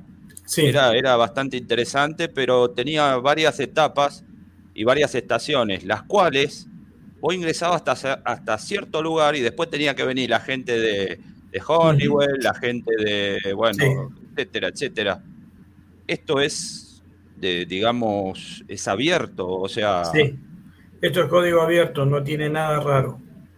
Está todo publicado, todo disponible. O sea, es un cambio muy interesante. ¿eh? La verdad. Bien. La robótica. Hoy la robótica es, pasa a ser un, algo muy importante, pero ¿qué diferencia hay con la robótica común con esta nueva robótica. Estos robots se llaman colaborativos, donde puede trabajar con el humano. El otro no puede trabajar con el humano porque tiene unos sistemas de seguridad, son para fuerza bruta. El mismo robot puede pesar 200, 300 kilos de la, del robot tradicional de industria pesada. En cambio, el cobot o el robot este colaborativo, ese puede trabajar conmigo y tiene sensores y el tipo ve que si me aproximo mucho para o disminuye la velocidad. Entonces, y encima estos robots valen muchísimo menos que los otros. Muchísimos menos, porque son máquinas más chicas, son con sistemas neumáticos, con motores. Entonces, es, cambia totalmente y él puede vivir con nosotros y puede ayudarme a, a mí a trabajar, a ejecutar trabajo. El otro tiene que tener celda de seguridad, celda de bloqueo, en el piso tengo que poner una goma que cuando piso la goma el robot ya tiene que parar por las dudas. En cambio con esto no, hace falta nada. Entonces, eh, todo esto es, eh, tenemos que ir incorporándolo, viendo, no son máquinas costosas, un robot de los otros, de estos KUKA gigantes, no bajan de 100, 150 mil dólares. O sea, está bien, si va a ser fuerza bruta o para algo, un cabezal de soldado, una terminal automotriz, bueno, tengo que usarlo porque el cabezal pesa 200 kilos. ¿sí? Un robot colaborativo puede levantar hasta 30, 40 kilos. ¿Me entienden? Entonces, de acuerdo a la necesidad, a lo que hay, ah, encima este, el robot tradicional, el KUKA, lo tengo que poner con bridas en el piso. No lo puedo mudar. Queda ahí, chao. El robot colaborativo hoy está ayudándome a soldar, ponele, o alcanzándome piezas, o monitoreando, ¿no es cierto?, el embalaje. Lo puedo sacar y llevarlo a diferentes funciones. Y, no son costosos. que no se ponga a programar, chao, ahí No, no, ahí no lo dejamos. Lo que pasa es que son diferentes aplicaciones, Juan Carlos. Los robots, eso que vos comentabas, que yo veo acá en la fotografía que estás compartiendo, estas bestias que, era para manipular, por ejemplo, y hablo de la industria automotriz, que lo he visto personalmente. Eh, pedazos de chapa, moldearlas, soldarlas, cortarlas, y eso aceleraba muchísimo la, eh, digamos, la manufactura de esos productos y evitaba accidentes, porque eso estaba en un ámbito completamente cerrado, claro. En un ámbito completamente cerrado no se puede entrar, como vos decís.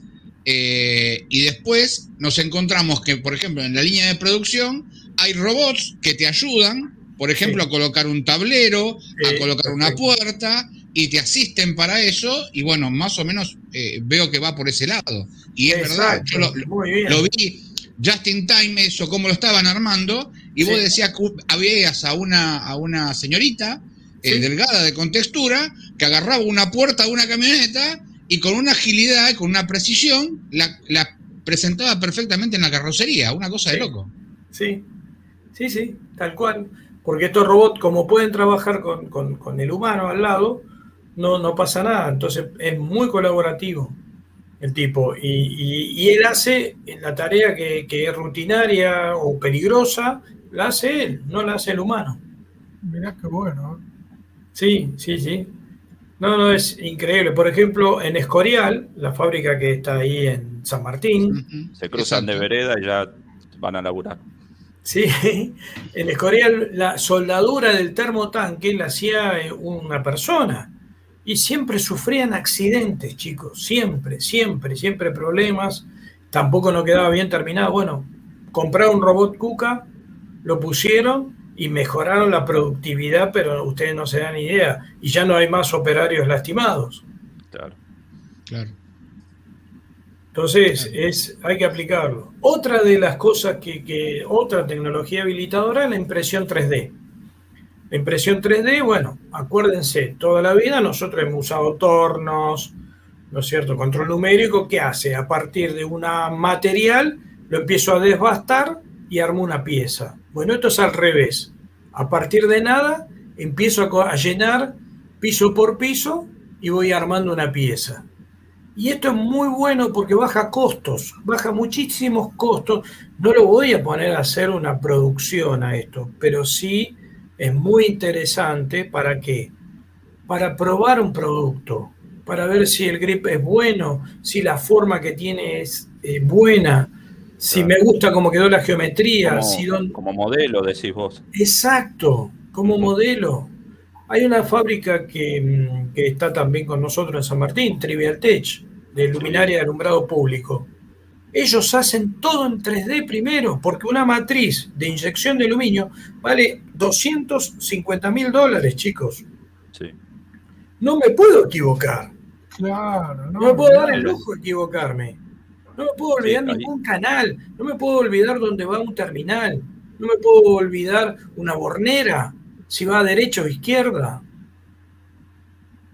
cuando armo, tengo que confeccionar la luminaria. No me puedo olvidar dónde van los tornillos, los nervios para dar fuerza mecánica.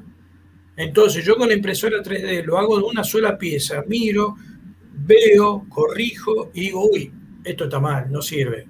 Lo rompo, lo tiro y lo vuelvo a hacer.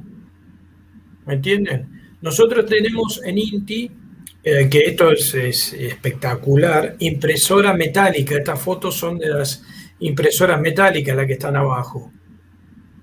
Donde, ¿Por qué? Porque hay veces que necesitamos probar piezas y ver balanceos de cosas que lo tengo que hacer con una impresora mecánica, de metal, perdón, una impresora de metal. Y entonces hay pocas porque es muy costosa, pero bueno, si vos necesitas hacer un prototipo o algo, puedes contratar los servicios del INTI y no invertir en una máquina de estas. En una impresora 3D te digo que sí, porque es económica.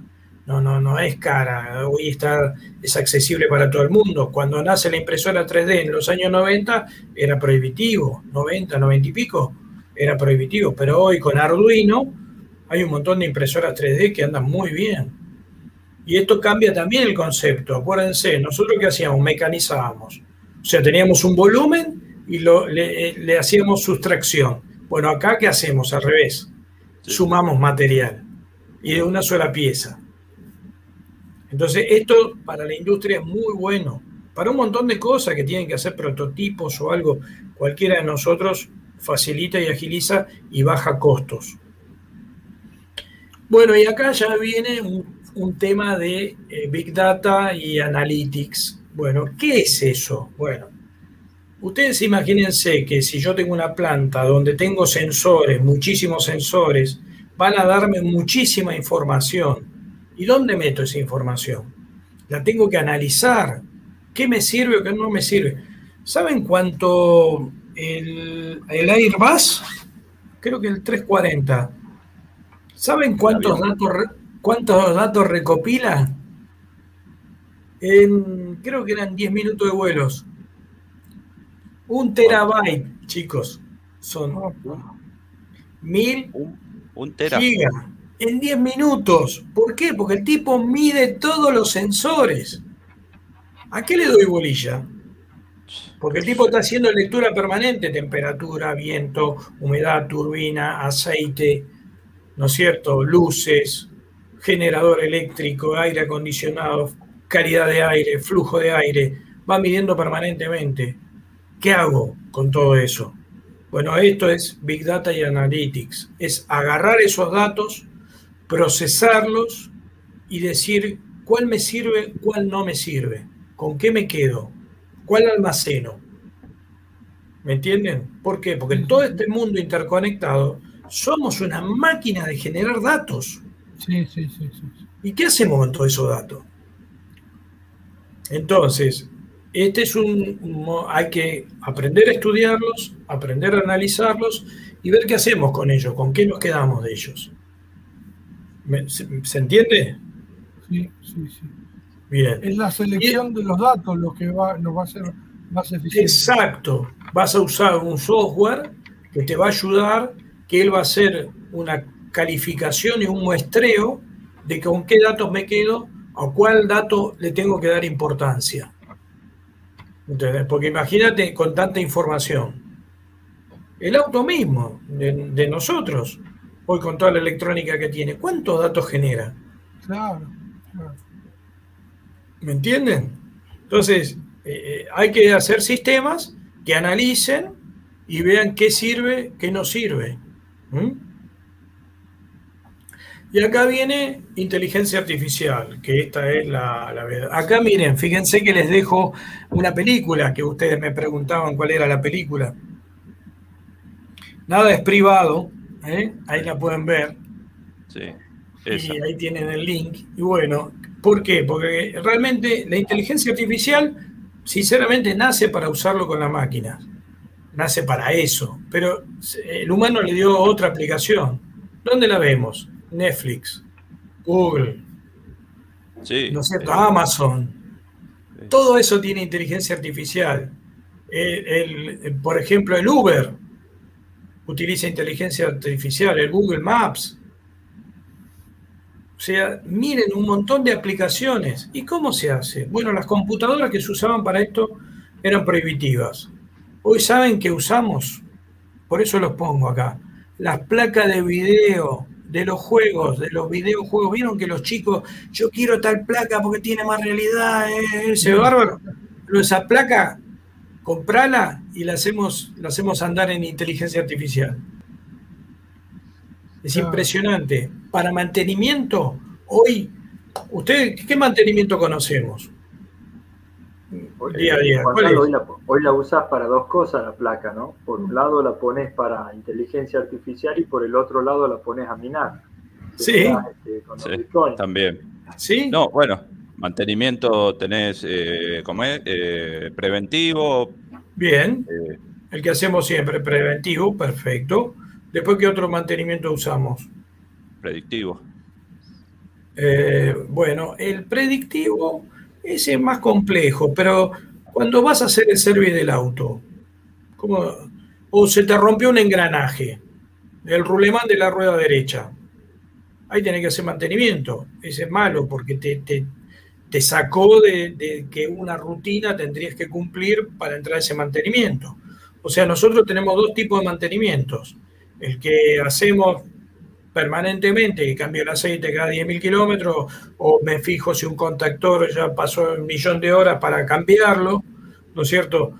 O lo que ustedes quieran, que sepan que tiene una vida útil, bien, perfecto, le hacemos ese tipo de mantenimiento. Y el otro es el mantenimiento que cuando te falló, se te pinchó la rueda, se rompió un rulemán o se te cortó una correa, ¿sí? Y el otro que vos me dijiste recién, que, está muy piola, ¿no es cierto? El predictivo, eso lo haces con inteligencia artificial, porque fíjate, si vos usás un auto en la ciudad, a los 10.000 kilómetros tenés que cambiar el aceite, ¿no? 10.000, 15.000, depende de lo que uses. Pero escúchame, si lo usás en ruta. Y es distinto. ¿No lo podrías estirar?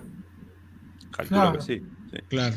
Bien, eso es lo que hace la inteligencia artificial. Va analizando, vos le vas enseñando a la máquina, ¿no es cierto? Vos le vas entrenando diciéndole, fíjate este factor, fíjate esta variable, fíjate esto, fíjate lo otro, y el tipo te prolonga el mantenimiento. Y a su vez la máquina sabe con inteligencia artificial, che, podés hacer una parada de máquina ahora, porque yo tengo estadísticamente que en este periodo tenés menos productividad y entonces te aumenta la eficiencia. Por ejemplo, tengo una máquina rodando. ¿Cuántos capataces uno ve que el tipo te dice, che, escucha, este rulemán se va a romper? Y vos decís, ¿cómo? No, sentí el ruido, la vibración. Bueno, imagínate esos capataces enseñándole a la máquina, ¿no es cierto? Y, y que escuchen. Es una maravilla. Otra, otra aplicación que es muy buena, de lo cual los médicos voy a tener resistencia, la, parte gráfica, la parte radiográfica. Hay muchos errores en la lectura radiográfica, por el contraste, por esto, por lo otro.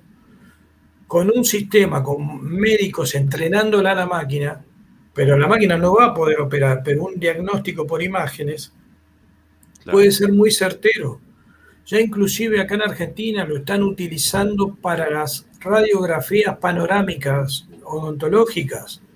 Ah, porque el, error es muy grande que se cometía. Exactamente. Entonces, con esta placa. perdón, Juan Carlos, tengo gente en, el hospital italiano que casualmente está en el tema de diagnóstico por imágenes. Tengo familia que trabaja ahí y me, me, están contando cada cosa, que es lo que viene con respecto a eso, y en Argentina somos líderes mundiales, hay gente muy reconocida en, lo que es eh, el desarrollo y la aplicación de esa tecnología. Exacto. Eh, que, la verdad que sorprende, porque como vos bien decís, ¿por qué? Si todos van a la misma facultad y todos estudian lo mismo, explícame por qué hay un tipo que sabe o detecta mejor esto con aquello. Bueno, por primero por sus conocimientos, por sus habilidades y después porque hace... tuvo un mal día. Exacto, obviamente. Eh, y, aparte tiene, digamos, en este caso, tiene el contralor de una máquina que hace de que tu error se minimice. Exacto. No hay, no hay posibilidad. Bueno, esto era imposible hace años atrás. Gracias a las máquinas de videojuegos gracias a, mejorar el video en una PC con estas placas, lo podés hacer hoy. Eh, esta película, les voy a contar algo más. Eh, esta película se basa sobre cómo ganó Donald Trump las elecciones. Sí, sí, sí. Sí, la película de Trump. Mm. Bueno, pero eh, yo hice una materia. Acá también se utilizó, ¿eh? Sí, señor, sí, señor. Un, presidente con la letra M lo usó. Exacto. Entonces, fíjate cómo, cómo nace esto. Hay un psicólogo polaco, yo busqué los papers de él porque, bueno, hice la materia de inteligencia artificial, cursé una materia, porque eh, eh, intento terminar mi doctorado. Ah. Entonces, eh, hice una materia de inteligencia artificial y me busqué los papers de, esto. Bueno, esto era un psicólogo polaco. Es un psicólogo polaco que quería sacar el perfil de las personas que escriben en Facebook. Lo que escriben, los likes que pone, lo que sube. eso, eso ya funciona. Eso ya funciona. Y no te está diciendo que. Claro. El, paper lo hizo este polaco para su doctorado.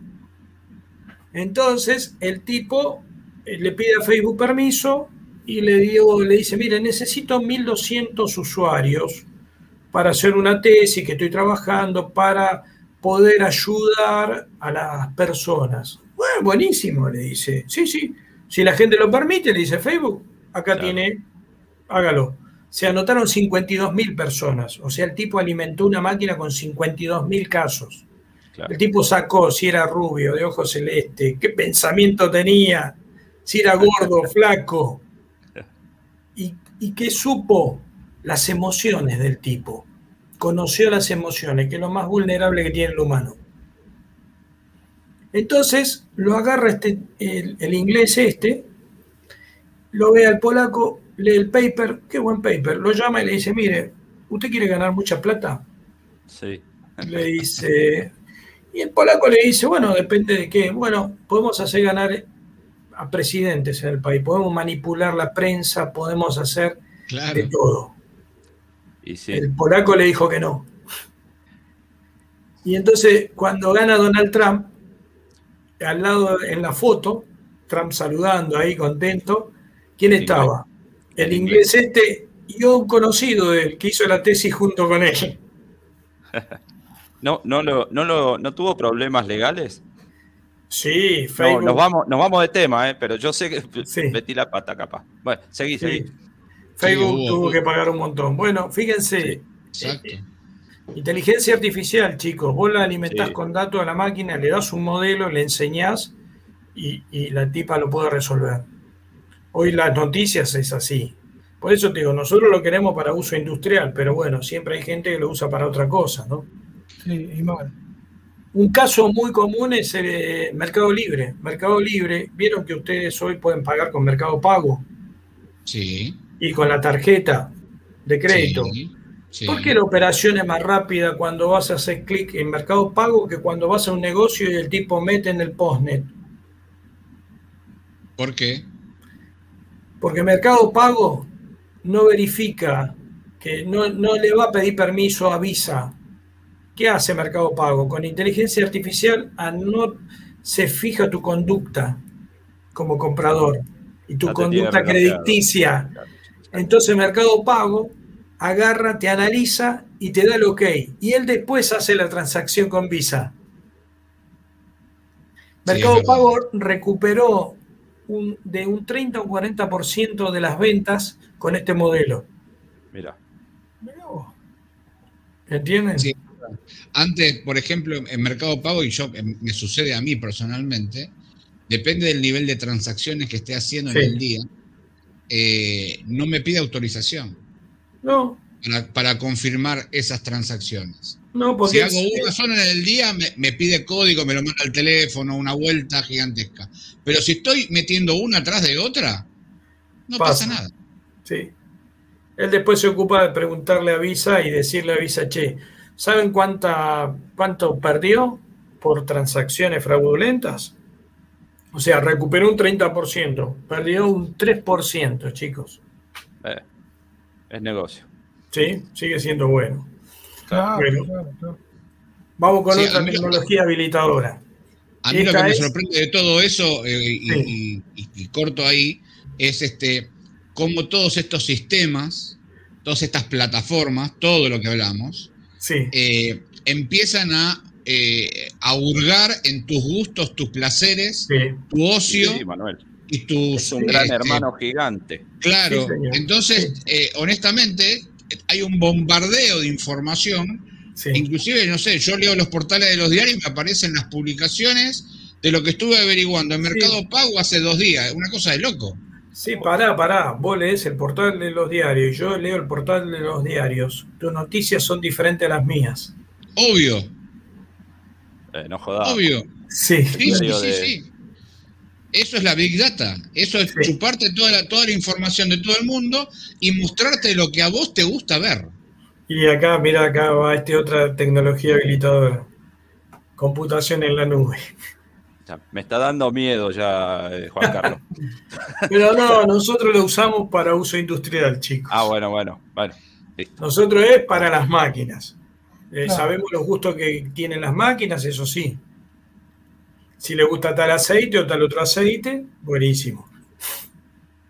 Bueno, y acá viene la otra tecnología habilitadora, que es computación en la nube, que todo está en la nube. Hoy, fíjense, el Drive está en la nube. Nosotros estamos comunicándonos acá por la nube. Entonces, hoy toda esa información está en la nube y cómo se maneja, dónde hostearlo, qué tiene que, prestar atención uno, si subo o no subo. Bueno, hoy eh, estos volúmenes de datos que hablábamos antes, todo van a la nube. Hoy pueden usar ustedes el Drive o, el de Microsoft y poner un montón fotos eh, o, informes técnicos o podemos hacer una planilla en Excel online, eh, nosotros trabajando yo en casa y ustedes ahí, cada uno en su casa, y vemos online la planilla. Hoy mucha gente hoy en Estados Unidos muy típico que el tipo de la computadora no tenga disco rígido. Tiene un disco rígido para nada todo lo tiene en la nube. Porque el tipo prende el cielo, está la info, prende la compu, prende la tele, porque si tiene un, sistema inteligente también accede a la nube. Entonces, bueno, eso también es otra tecnología habilitadora. Los hosteos, Amazon, Netflix, eh, Google, Microsoft, IBM, todas estas compañías y un montón de compañías más que dan estos servicios de la nube. Y bueno, y acá viene realidad aumentada, que esta me gustaría que si pueden escanear el código, bueno, van a ver algunas eh, input-output de la máquina mía online. Entonces yo quiero eh, que esta sí es fácil para estimularlos a poner en los tableros estos códigos QR. ¿Por qué? Porque con realidad aumentada y, esto, este modelo de QR nos facilita mucho el trabajo, nos, hace fácil identificar las cosas. Acá veo, puse dos tecnologías. El código de barra no lo puse porque es reconocido. Hoy vas al súper, código de barra te la sopa. El QR también está empezando a, funcionar, ¿sí? Y el otro que puse es el RFID, que este es una tecnología que es la que tenemos en el parabrisas de los coches, que es una tecnología que si yo le doy radiofrecuencia, o sea, lo bombardeo con, con una señal, el tipo tiene un capacitor, tiene esa antena que acumula, esa antena me va a recuperar esa energía, la acumula en un capacitor. Ese capacitor me va a dar, me va a prender la electrónica de ese dispositivo y me va a dar información. Entonces esa, eso va muy de la mano. La realidad aumentada para mantenimiento es buenísimo. No les traje video para que no sea tan largo, pero si no, hay BMW en los talleres de ellos, te pones los anteojos, quiere cambiar, hay un ejemplo de cambiar el radiador de agua, te dice con qué destornillador, te pones los anteojos y te muestra el destornillador que tenés que sacar los tornillos. ¿Y dónde? Y el giro que tenés que hacer a la derecha, izquierda, para arriba para poder sacar el radiador. Y te va dando la secuencia. En un sistema productivo de armado, yo tengo una cámara que está mirando y yo soy un operario que estoy poniendo piezas la cámara va a hacer pi, pi, pi, pi, porque me faltó alguna pieza o la puse al revés. Entonces, todo este conjunto realmente facilita mucho más el tarea. Y bueno, para picking esto, lo que es eh, transporte Mercado Libre, Andriani, para ellos esto es re común, que los tipos con, una pantallita iluminan y ven dónde están las, cajas que tienen que retirar o buscar. Juan Carlos, son los, los anteojos de Misión Imposible. Sí, tal cual, que uno decía, no, esto es imposible que exista. Adelantado. Exactamente. Eso, e, esa información también, eh, bueno, no sé si se aplica eh, o aplica esto que estás comentando vos. Ya hay tableros en automóviles que se proyectan sobre, los, sobre el parabrisas y, dan otra información complementaria a lo que ya el tablero da. Exacto. Acá tengo, el, mira, el tablero de, de Juan Carlos dice que tiene pulsador de marcha, pulsador de parada, selector modo integrado. Bueno, sí, la verdad. ¿Viste? Excelente. Fíjate, y ahora te voy a mostrar el PLC nuestro, de la máquina, de una de las máquinas nuestras. Fíjate, bueno, acá describo qué es cada parte y le puse un código QR a, donde está conexión del PLC. Escaneen ese código, por favor. Ahí vamos. Acá, el de, que está ahora en pantalla. Sí, ¿lo llegan a ver? Sí, sí, perfectamente. Mira lo que te muestra. Ahí lo está abriendo. Ah, mira. Ah, la conexión de mi máquina. todas las conexiones. Todo eso está en la nube, chicos. Yo puedo subir todos los planos en la nube. Imagínense los tableros que tenéis que hacer mantenimiento, reparar te, pones el, tablero, le pegás el código QR y no tenés que andar buscando dónde estaba el plano. Che, alguien se llevó la hoja 8 del plano, justo la que tengo que buscar. Entonces se me ocurrió como idea. Se me ocurrió como idea. Esto, lleva un software especial, Juan Carlos, para. Nada, es, es el libre. Ahí te doy, ¿viste donde dice QR cuando ustedes abren? Sí que dice QR, entre en esa página y ustedes se generan su propio, sus propios códigos QR. Al archivo que vos tienes le generas un QR y eso es lo que claro, vos, entra a la página esa miqr.com creo que es, entras ahí, te tenés que loguear con un mail, con algo, y entonces te dice, ¿qué querés subir? ¿Un plano PDF, un AutoCAD, una foto? te da a elegir lo que vos querés subir o cómo lo querés subir. Hasta un currículum, hasta una tarjeta personal, lo que quieras. Exacto, exacto. Y entonces vos después esto queda en la nube, o podés poner un drive, podés copiar una dirección, ¿entendés? Como ahora te voy a mostrar otro ejemplo. Vos podés copiar una dirección y ahí puedo tener el drive con dos millones de planos, ahí para ir y entrar y buscarlos.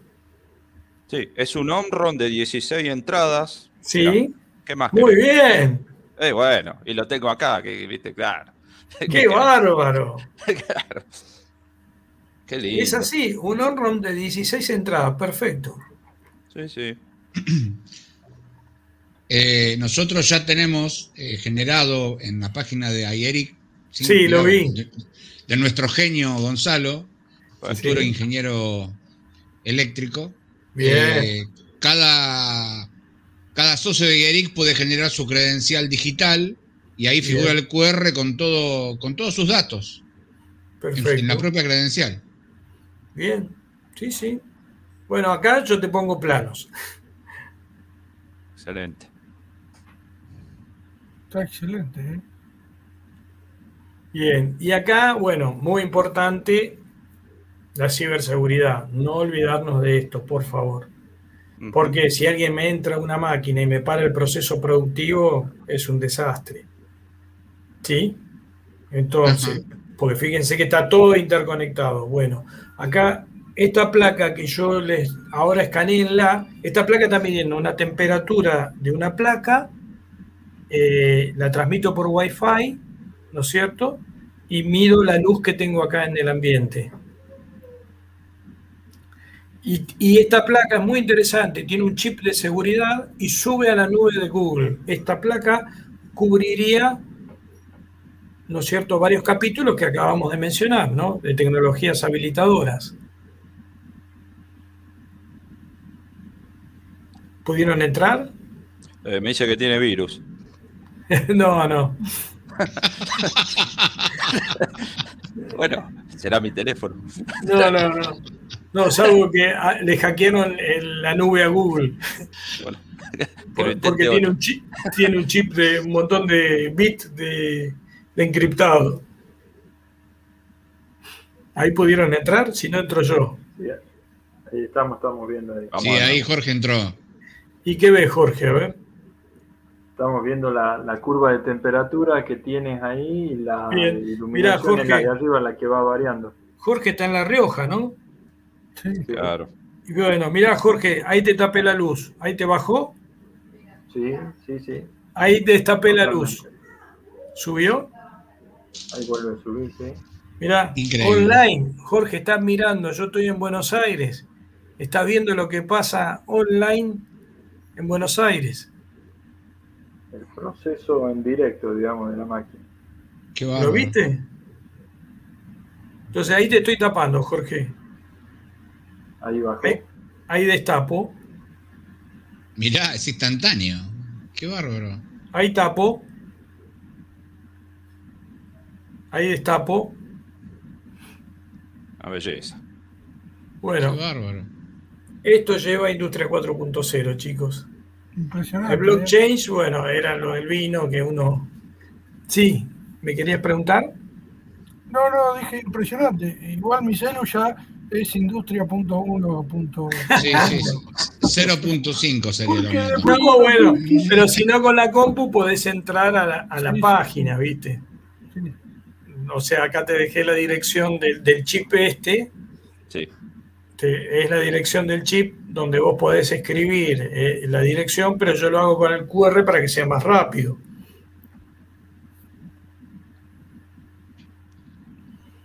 Entonces esa, la, otra, por eso quise, bueno, que ahí tenemos las dos cosas, código QR, identificación y realidad aumentada porque vos escaneás y podés verlo en tu máquina o en tu celu y también ves eh, ciberseguridad porque tiene un chip de alta seguridad, esta placa, ves internet, ¿no es cierto?, en la nube, entonces, y estás viendo un IoT ¿no es cierto? Porque estás viendo dos sensores que te están dando información. Entonces vos podés, eh, este chip tan chiquito que no vale nada, vale mil pesos, podés hacer todas estas funcionalidades, puedes ponerle que, que te mande más datos todavía es lo que hoy están usando el tema de las alarmas, ¿no?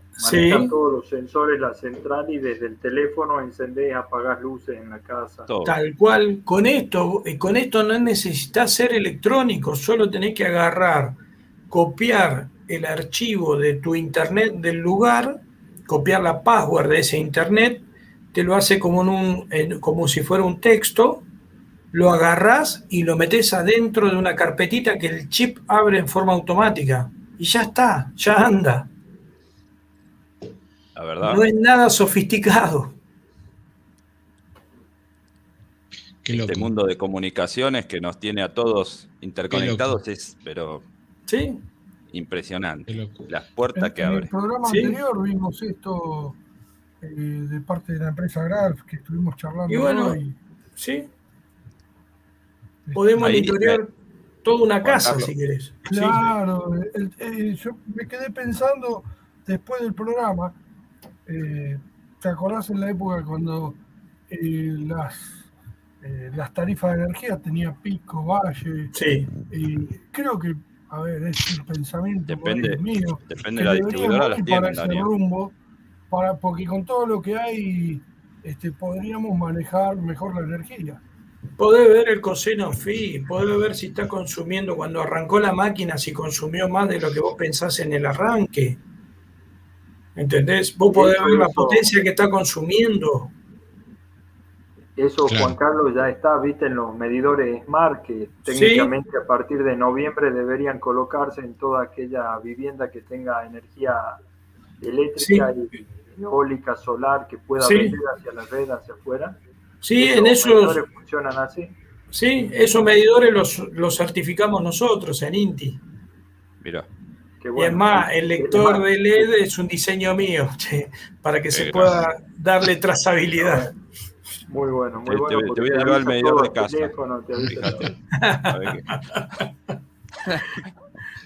bueno, y este es el blockchain este para trazabilidad. Como eh, el amigo acá que, que, está con las aceitunas, podemos hacer la trazabilidad del producto, sacar en qué lote, cuándo se levantó, qué temperatura había en el lote. Todos esos datos se pueden hacer en una cadena de datos. Esto es un sistema bastante revolucionario porque si alguien hackea hace un desastre. Bueno, fíjense, abajo en el dibujito puse cinco computadoras. ¿Por qué? Nadie lleva toda la información. Un pedacito cada computadora tiene de la ah, información. Y si vos me hackeas una, las otras cuatro se enteran. Es lo que se llama gemelo digital también. Entonces, si vos hackeas una, las otras cuatro lo saben y entonces paran todo el proceso y dicen, no pasemos más data, algo pasó. Mira. Y entonces este blockchain lleva una seguridad adicional y es lo que hoy utilizamos muchísimo para hacer seguimiento de productos. Por ejemplo, en el norte hicieron blockchain con el tabaco, con las plantas de tabaco, donde hacen, hoy me pidieron también que hagamos un blockchain con la miel que se saca del norte, que es una miel muy especial, que en Europa están locos por la miel nuestra, porque no sé qué propiedades y características tiene, donde no, no es un bosque nativo en el norte y donde no, no, no hay nada, no hay insecticidas, no hay pesticidas, no hay nada de control de plaga, todo natural. Y bueno, pero ellos qué quieren? saber, como hay muchas colmenas, de qué colmena se levantó, qué temperatura había, eh, en qué condiciones estaba, ¿no es cierto?, el cajón donde estaba la reina, bueno, todo eso se puede meter en este sistema de blockchain. Lo que nosotros le decimos trazabilidad, ¿no? Así como vos haces un certificado del instrumento que sabe que trazaste contra un patrón, bueno, haces toda una cadena de trazabilidad de un producto. Esto es muy interesante. Y bueno, y acá hago un paneo de que, se pueden usar el Arduino, los PLC, las diferentes plaquitas, ¿no es cierto? Bueno, acá esto es increíble. Ustedes me decían, no, que mm, la otra vez yo estaba explicando esto y expliqué lo que es eh, un... que es gratis. Ustedes, no, si quieren, no compren la placa de Arduino, se meten en esta página. Si ustedes escanean el QR, pueden entrar a esa página y utilizan el simulador este de Arduino, que por ahora es gratis, y yo expliqué esto, y una persona me escribe al tiempo, me dice, mire las cosas que hicimos con mi hijo de, de, 13 años, me dice. Porque yo acá le mostré que con, esta, con este software así, con la placa así, hago prender y apagar una luz. Muy sencillo. Y bueno, como queriendo mostrar que, que se puede hacer, que no es nada del otro mundo que no hay que ser computador científico ni nada menos de eso, ¿viste? Entonces, que, con todas estas aplicaciones uno puede eh, trabajar en la industria 4.0. Esta, si quieren, escanenla y ahí les queda el lugar de donde está eh, la placa esta de Arduino que pueden usarla online sin tener la placa.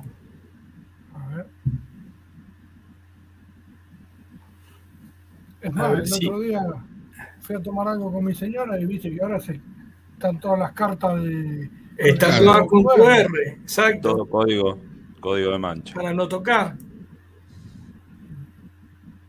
Hay. A ver, a ver, voy a tratar de abrir. Bueno, por ahí te pide que te loguees con un correo. Sí, te pide eso. Ah, Pero aunque sea tener la dirección y bueno, y difúndanla ustedes, que es, Team, es eh, Team Card. y que, que, es, que hay, ahí también los que quieren jugar con impresión 3D, también hay un montón de piezas y te enseña cómo hacer piezas en 3D en la misma página. De Autodesk. Sí, Autodesk, exacto. Bueno, todo esto queda grabado igual para lo que nos están mirando. Sí, sí, sí, yo lo voy a ver después tranquilo esto. Dale. Porque es mucha información. Sí, perdón, chicos. No, está que perdón. Al contrario, gracias. No, me, estoy mirando, escucha, cuando miraba, viste, al principio las primeras diapositivas, estoy en 1969. en la automatización, bueno, ya. En la, tercera revolución. Sí. Claro. Sí, nosotros, muchos de nosotros nos quedamos en 1969. Bueno, pero esperen, ¿saben cuándo se declaró esta cuarta revolución? En el 2016. 2016, chicos. Eh, bueno. 2011 empezaron los alemanes a, difundirlo, a hacer y esto. Y en el 2016 se toma como punto de partida. Son cinco años, che. No es tanto. vamos. No, tenemos que subir al bondi. Vamos. No, no, ah. no. Hay, mucho para hacer acá, ¿eh? La verdad eh, Los muchachos, mucha consulta con el tema del, curso, ¿eh? Tenemos que, hacer la, parte ahí de, de, dar difusión, parece. Sí. Sí. Bueno, acá está la máquina nuestra, que es una. Lo que hace esta máquina es baja unas cajitas y la llena con pelotitas de diferentes colores de acuerdo a lo que vos pidas.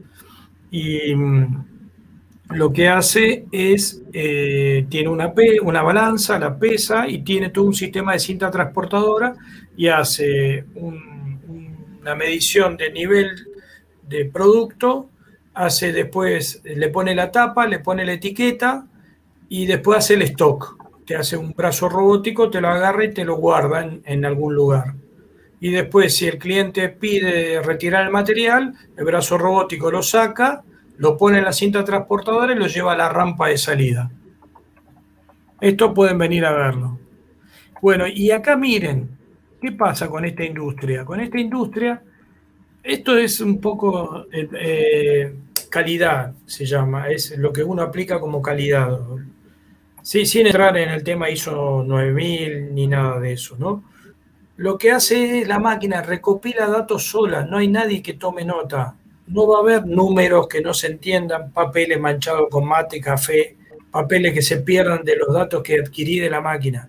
Son todos automáticos y la máquina me hace los diagramas. Fíjense, me saca el diagrama de Pareto. El diagrama de Pareto es, eh, el diagrama es 80-20. ¿Qué quiere decir? Que dice que si yo corrijo el 20% de mis errores, mejoro mi productividad. Por eso este señor Pareto eh, se puso a trabajar y viendo que las fallas que eran recurrentes, si yo las corrijo, mejoro la productividad. Si yo corrijo mi error, que es un 20%, la máquina lo hace solo. Después, ¿qué hace? Histogramas. Como yo le dije que la máquina pesa, entonces me va sacando la dispersión. ¿Cuánto le pifió en, en la pesada cuando llenó de material? También me puedo sacar un diagrama de tiempos, como ustedes vieron el, otro día en la presentación de la fábrica de resortes. Entonces, todo lo hace en forma automática. y Juan Carlos, sí. perdón, esto, esto también revoluciona el tema ese de las certificaciones de proceso. Vos hablabas de la CISO. Absolutamente, ¿no? Esto te cambia todo lo que es calidad. Claro. Porque antes vos venías, levantabas los datos a mano y ahora esto lo levanta la máquina y tienen bebido, si vos querés, los programas de, estos diagramas de Pareto lo podés hacer con un Excel. Levantás los datos, lo metes en un Excel y te haces el diagrama de Pareto. Qué locura. ¿Entendés? Estos diagramas lo hace en Excel también. ¿Sí? Te hago una consulta, Juan Carlos. En el proceso, cuando vos me dices que levanta pelotitas en la máquina, que las va con, este, eso, el peso que te estima ahí cuando te grafica, ¿lo hace por lo que va contando? ¿Sabes el peso de por lo que ¿O tiene celdas de carga para tomar después? No, tiene celda de carga para tomar eh, el peso. Tiene la balanza. Entonces, Entonces puedes poner cualquier producto, no necesariamente pelotita. Yo nosotros lo hacemos con pelotitas, ¿viste? De, esas pues, eh, plástico chiquitito para que no sea tan tanta mugre, ¿viste? Y, entonces que sea fácil de, limpiar o si, o si se caen. Entonces es como que era un ejemplo muy, muy práctico, ¿no? Sí, sí, sí, es muy, muy práctico. Por eso te consultaba, porque por ahí sabiendo lo que pesa cada una, cuenta cuántas pasan y lo hace por contabilidad, digamos. Sí, no, no, esto lo hace por peso. O sea, el llenado va a saber que tiene eh, tolva gruesa y tolva fina. Entonces, ¿qué pasa? Yo sé, yo lleno un volumen, yo sé que el mínimo que puede cargar esta máquina es 15 gramos de manufactura, 15, 30 y 45. Entonces, ¿yo qué hago con el primer, el previo? El previo va a ser de 12 gramos más o menos. ¿Entendés? Y ahí Entonces, corta y vas llenando despacito hasta llegar. Exacto, le tira 12, a veces que pudo haber sido 13 o pudo haber sido menos de 12 y entonces después la tolva fina lo va completando hasta los 15.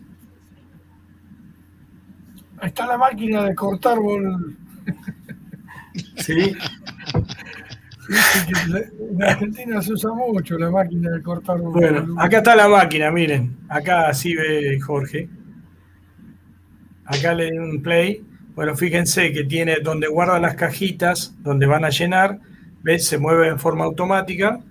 Tiene ahí un, elige dónde está, ahí sacó una caja, va a un brazo que por, por ventosas que tiene, eh, chupa la cajita, la agarra, la presenta el código de barra, así identifica cuál es. Luego baja la cajita y lo pone en la balanza y hace la tara de la balanza en cero. Ahí está, eso es lo que pesa la cajita vacía. Esperen que voy a apurarlo. Entonces eh, ahí empieza a llenar, por eso les decía, ven, del lado izquierdo la tolva gruesa, ahí está, ven que cierra dos pitones porque es como que llena un volumen previo. Y después ahí ven, y la balanza mide, toma valor verdadero cuando se estabiliza, sola, no, no le tengo que decir yo. Eh, ¿Por qué? Porque la tipa va llenando, ven que va empujando, cuando va a llenar, acerca el brazo para que no se caiga la cajita. Claro. A ver si ahí va de vuelta. Ahí va, ¿ven? Ahí le tira y va haciendo el proceso de llenado. Hasta que llega a los gramos que yo le pedí. bueno, lo voy acelerando. Y ahí, bueno, eh, mide lo que pesó vacía más lo que pesa el material. Una vez que terminó, lo saca, lo pone en el código de barra y lo suelta en la cinta transportadora. Ahí está. Lo lleva al código de barra para que lo detecte. Y ahí va de vuelta Ahí tiene, bueno, fíjense que tiene sensores magnéticos, eh, tienen stopper que paran porque si vienen dos o tres cajas juntas, deja pasar una. Eh, después el sistema B. Bueno, y acá este está interesante porque hace una relación volumen. Fíjense, acá la desvía, ahí la saca, prende otra cinta transportadora y esto lo que hace es medir la altura para corroborar que el volumen esté correcto, porque si alguien me puso bolita de rulemane va a pesar un montón, tres bolitas, pero no va a dar la altura del producto. Entonces lo descartaría. ¿Ven? Ahí baja el pistón, midió la altura, dijo que está ok. Entonces la agarra ese otro pistón, de vuelta la pone en la cinta transportadora. Y después lo lleva, lo lleva acá que pone las tapas. ahí para, pregunta si esta cajita tiene que salir a despacho o llenarla con otro color, o le pone la tapa y la caja, eh, la tapa y, la etiqueta. Ahí la desvía, la saca de la cinta, ahí la sacó de la cinta, la levanta y ahí le pone la tapa, miren. Mueve el carro, agarra la pieza y del otro lado agarra la etiqueta y pone la etiqueta. Bueno, ahí no me agarraba antes etiquetas. Acá tuve, ¿por qué? Porque las etiquetas originales eran japonesas y no conseguía nacionales. Y era más dura. Entonces acá, no, pero ¿saben lo que hicimos? Le metí acá un flujo de aire, levanto la etiqueta con flujo de aire y ahora la arranca la etiqueta argentina.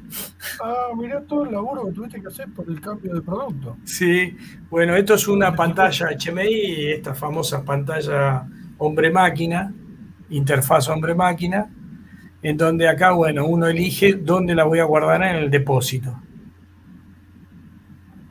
Ahí uno elige a mano o puedo hacerlo con la compu, ¿no? Todo este proceso. Qué maravilla. Y ahí está, ven, el depósito son todos esos cuadraditos. Ahí está, ahí lo agarra el brazo. Ahí agarró la cajita y la va a guardar en el número 17, creo. Ahí va. Vos sabés que eh, veo un comentario de Carlos Nock. Excelente programa. Por lo que veo, parece que Terminator está a la vuelta de la esquina, dice. Skynet, este, en breve. Este, pero vos sabés que hay muchos de estos trabajos, lo que mencionabas antes de los robots colaborativos. Sí, acá cuidado que estoy con el secretario de PYME, ¿eh? Guillermo, Guillermo Meredix, viene a ver la máquina. Bien, ¿eh? Este es el presidente del INTI, Rubén Geneiro. Ah. Este es mi director general. El de más a la derecha. Este, el peladito, es el director general. Que no me escuche, loco, si no. Borren esa parte, por favor.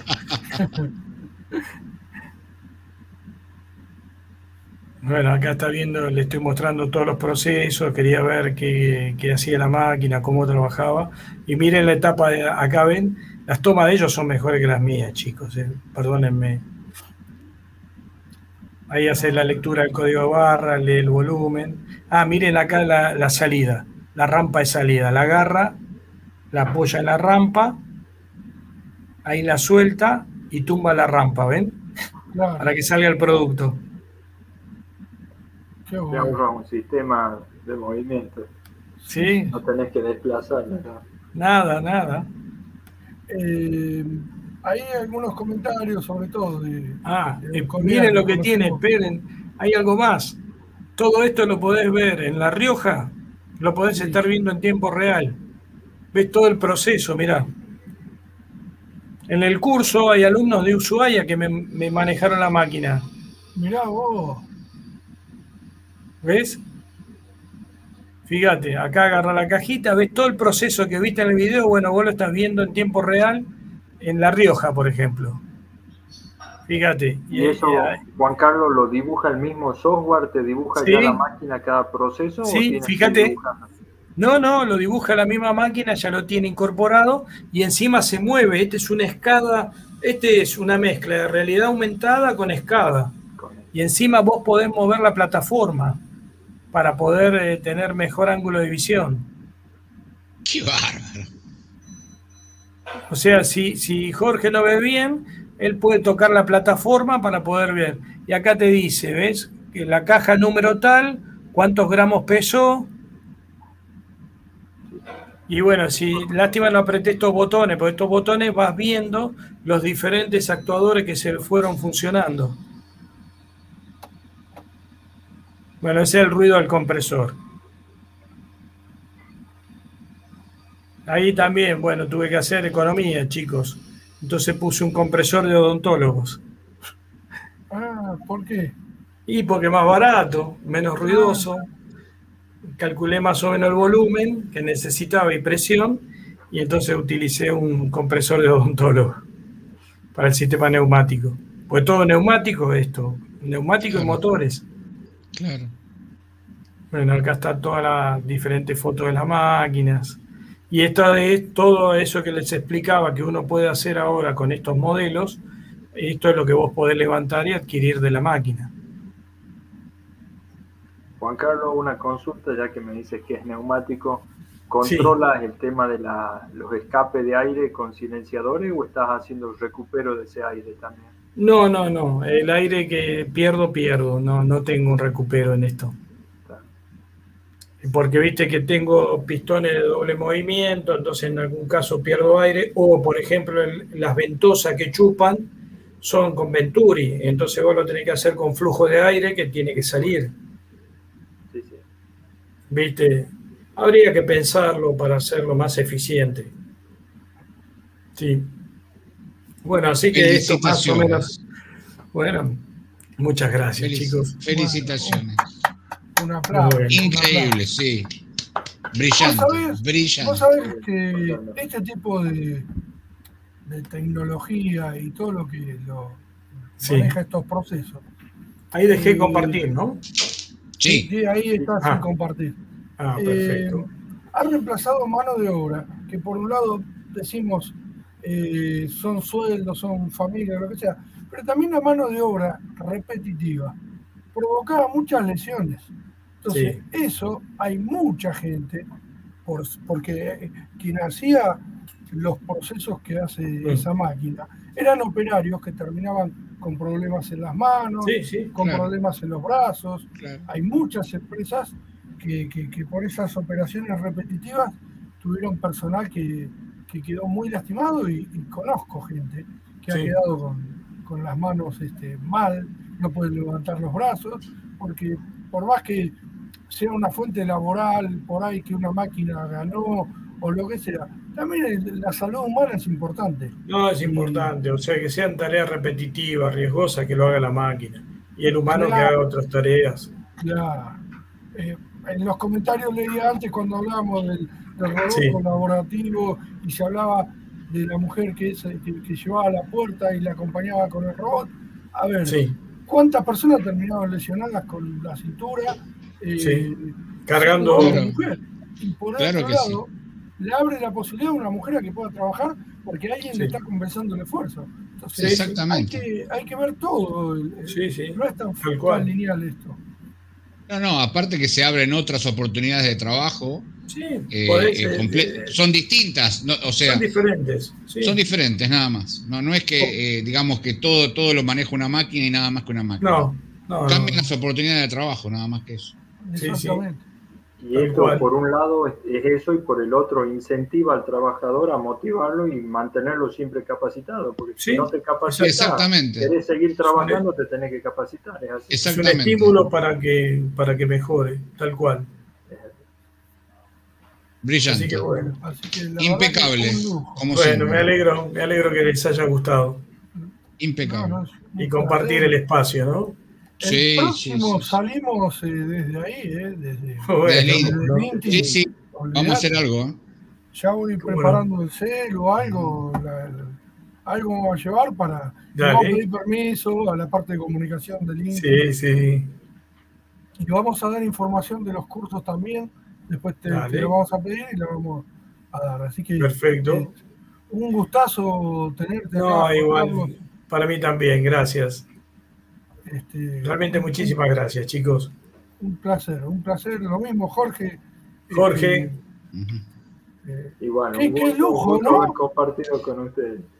Qué nivel, Jorge, este, como panelista, la verdad que. Sí, muy bueno, buenas preguntas, ¿eh? Muy buenas. Impresionante, A todos, ¿no? Pero bien. Esto enriquece a todos, a todos. Sí, buenísimo. Estoy leyendo los comentarios y todo el mundo está muy agradecido eh, y de nuestra parte, hablo por parte de Ayeric, eh, gracias por la generosidad en, compartir todo esto, Juan Carlos, que para nosotros sería algo medio inalcanzable de, conocer, ¿no? Y, darnos la oportunidad de, mostrarlo con tanto detalle, con tanta precisión. Muchas gracias. Bueno, gracias. Muchas gracias. Muchas gracias también, chicos. Les queremos contar a los colegas que el, el próximo programa, a ver, si nos siguen eh, por YouTube pueden activar las notificaciones. Sergio no está, lo voy a decir solamente. Eh, quedamos en, en, stand-by nosotros. Este, eh, si no les gustó el programa y ven, ah, me perdí, por reírme de Sergio. Si les gustó el programa, ahí está, ahí está, Se suscriben al canal de YouTube, activan las notificaciones, lo mismo en Facebook, le dan me gusta o siguen la página. No sé quién de los dos está, pero alguno de los dos me salvó. Este, así que bueno, eh, el próximo viernes tenemos un programa Manu, decilo vos, que estás ahí atrás. Arranca una, una cantidad de programas, uno por mes, con la firma Siemens. Hemos llegado a un acuerdo y en, este, en esta oportunidad, si mal no recuerdo, vamos a hablar de interruptores, creo que son diferenciales. Diferenciales, ¿no? Exacto. Este, Leandro Franque de la firma Siemens va a estar participando. Ya estuvimos hoy hablando, haciendo la preproducción. Veo el gato de Lima pasando por atrás.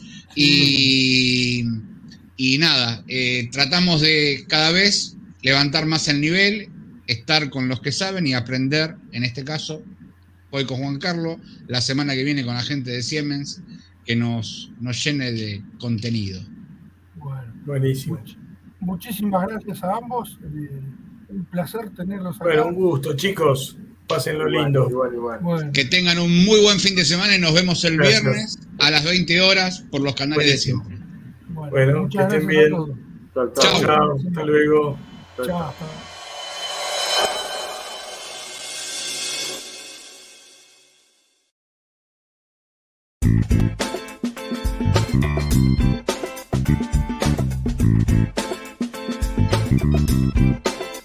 Eric presenta el nuevo mapa interactivo de electricistas. Si sos electricista, ahora podés llegar a más clientes.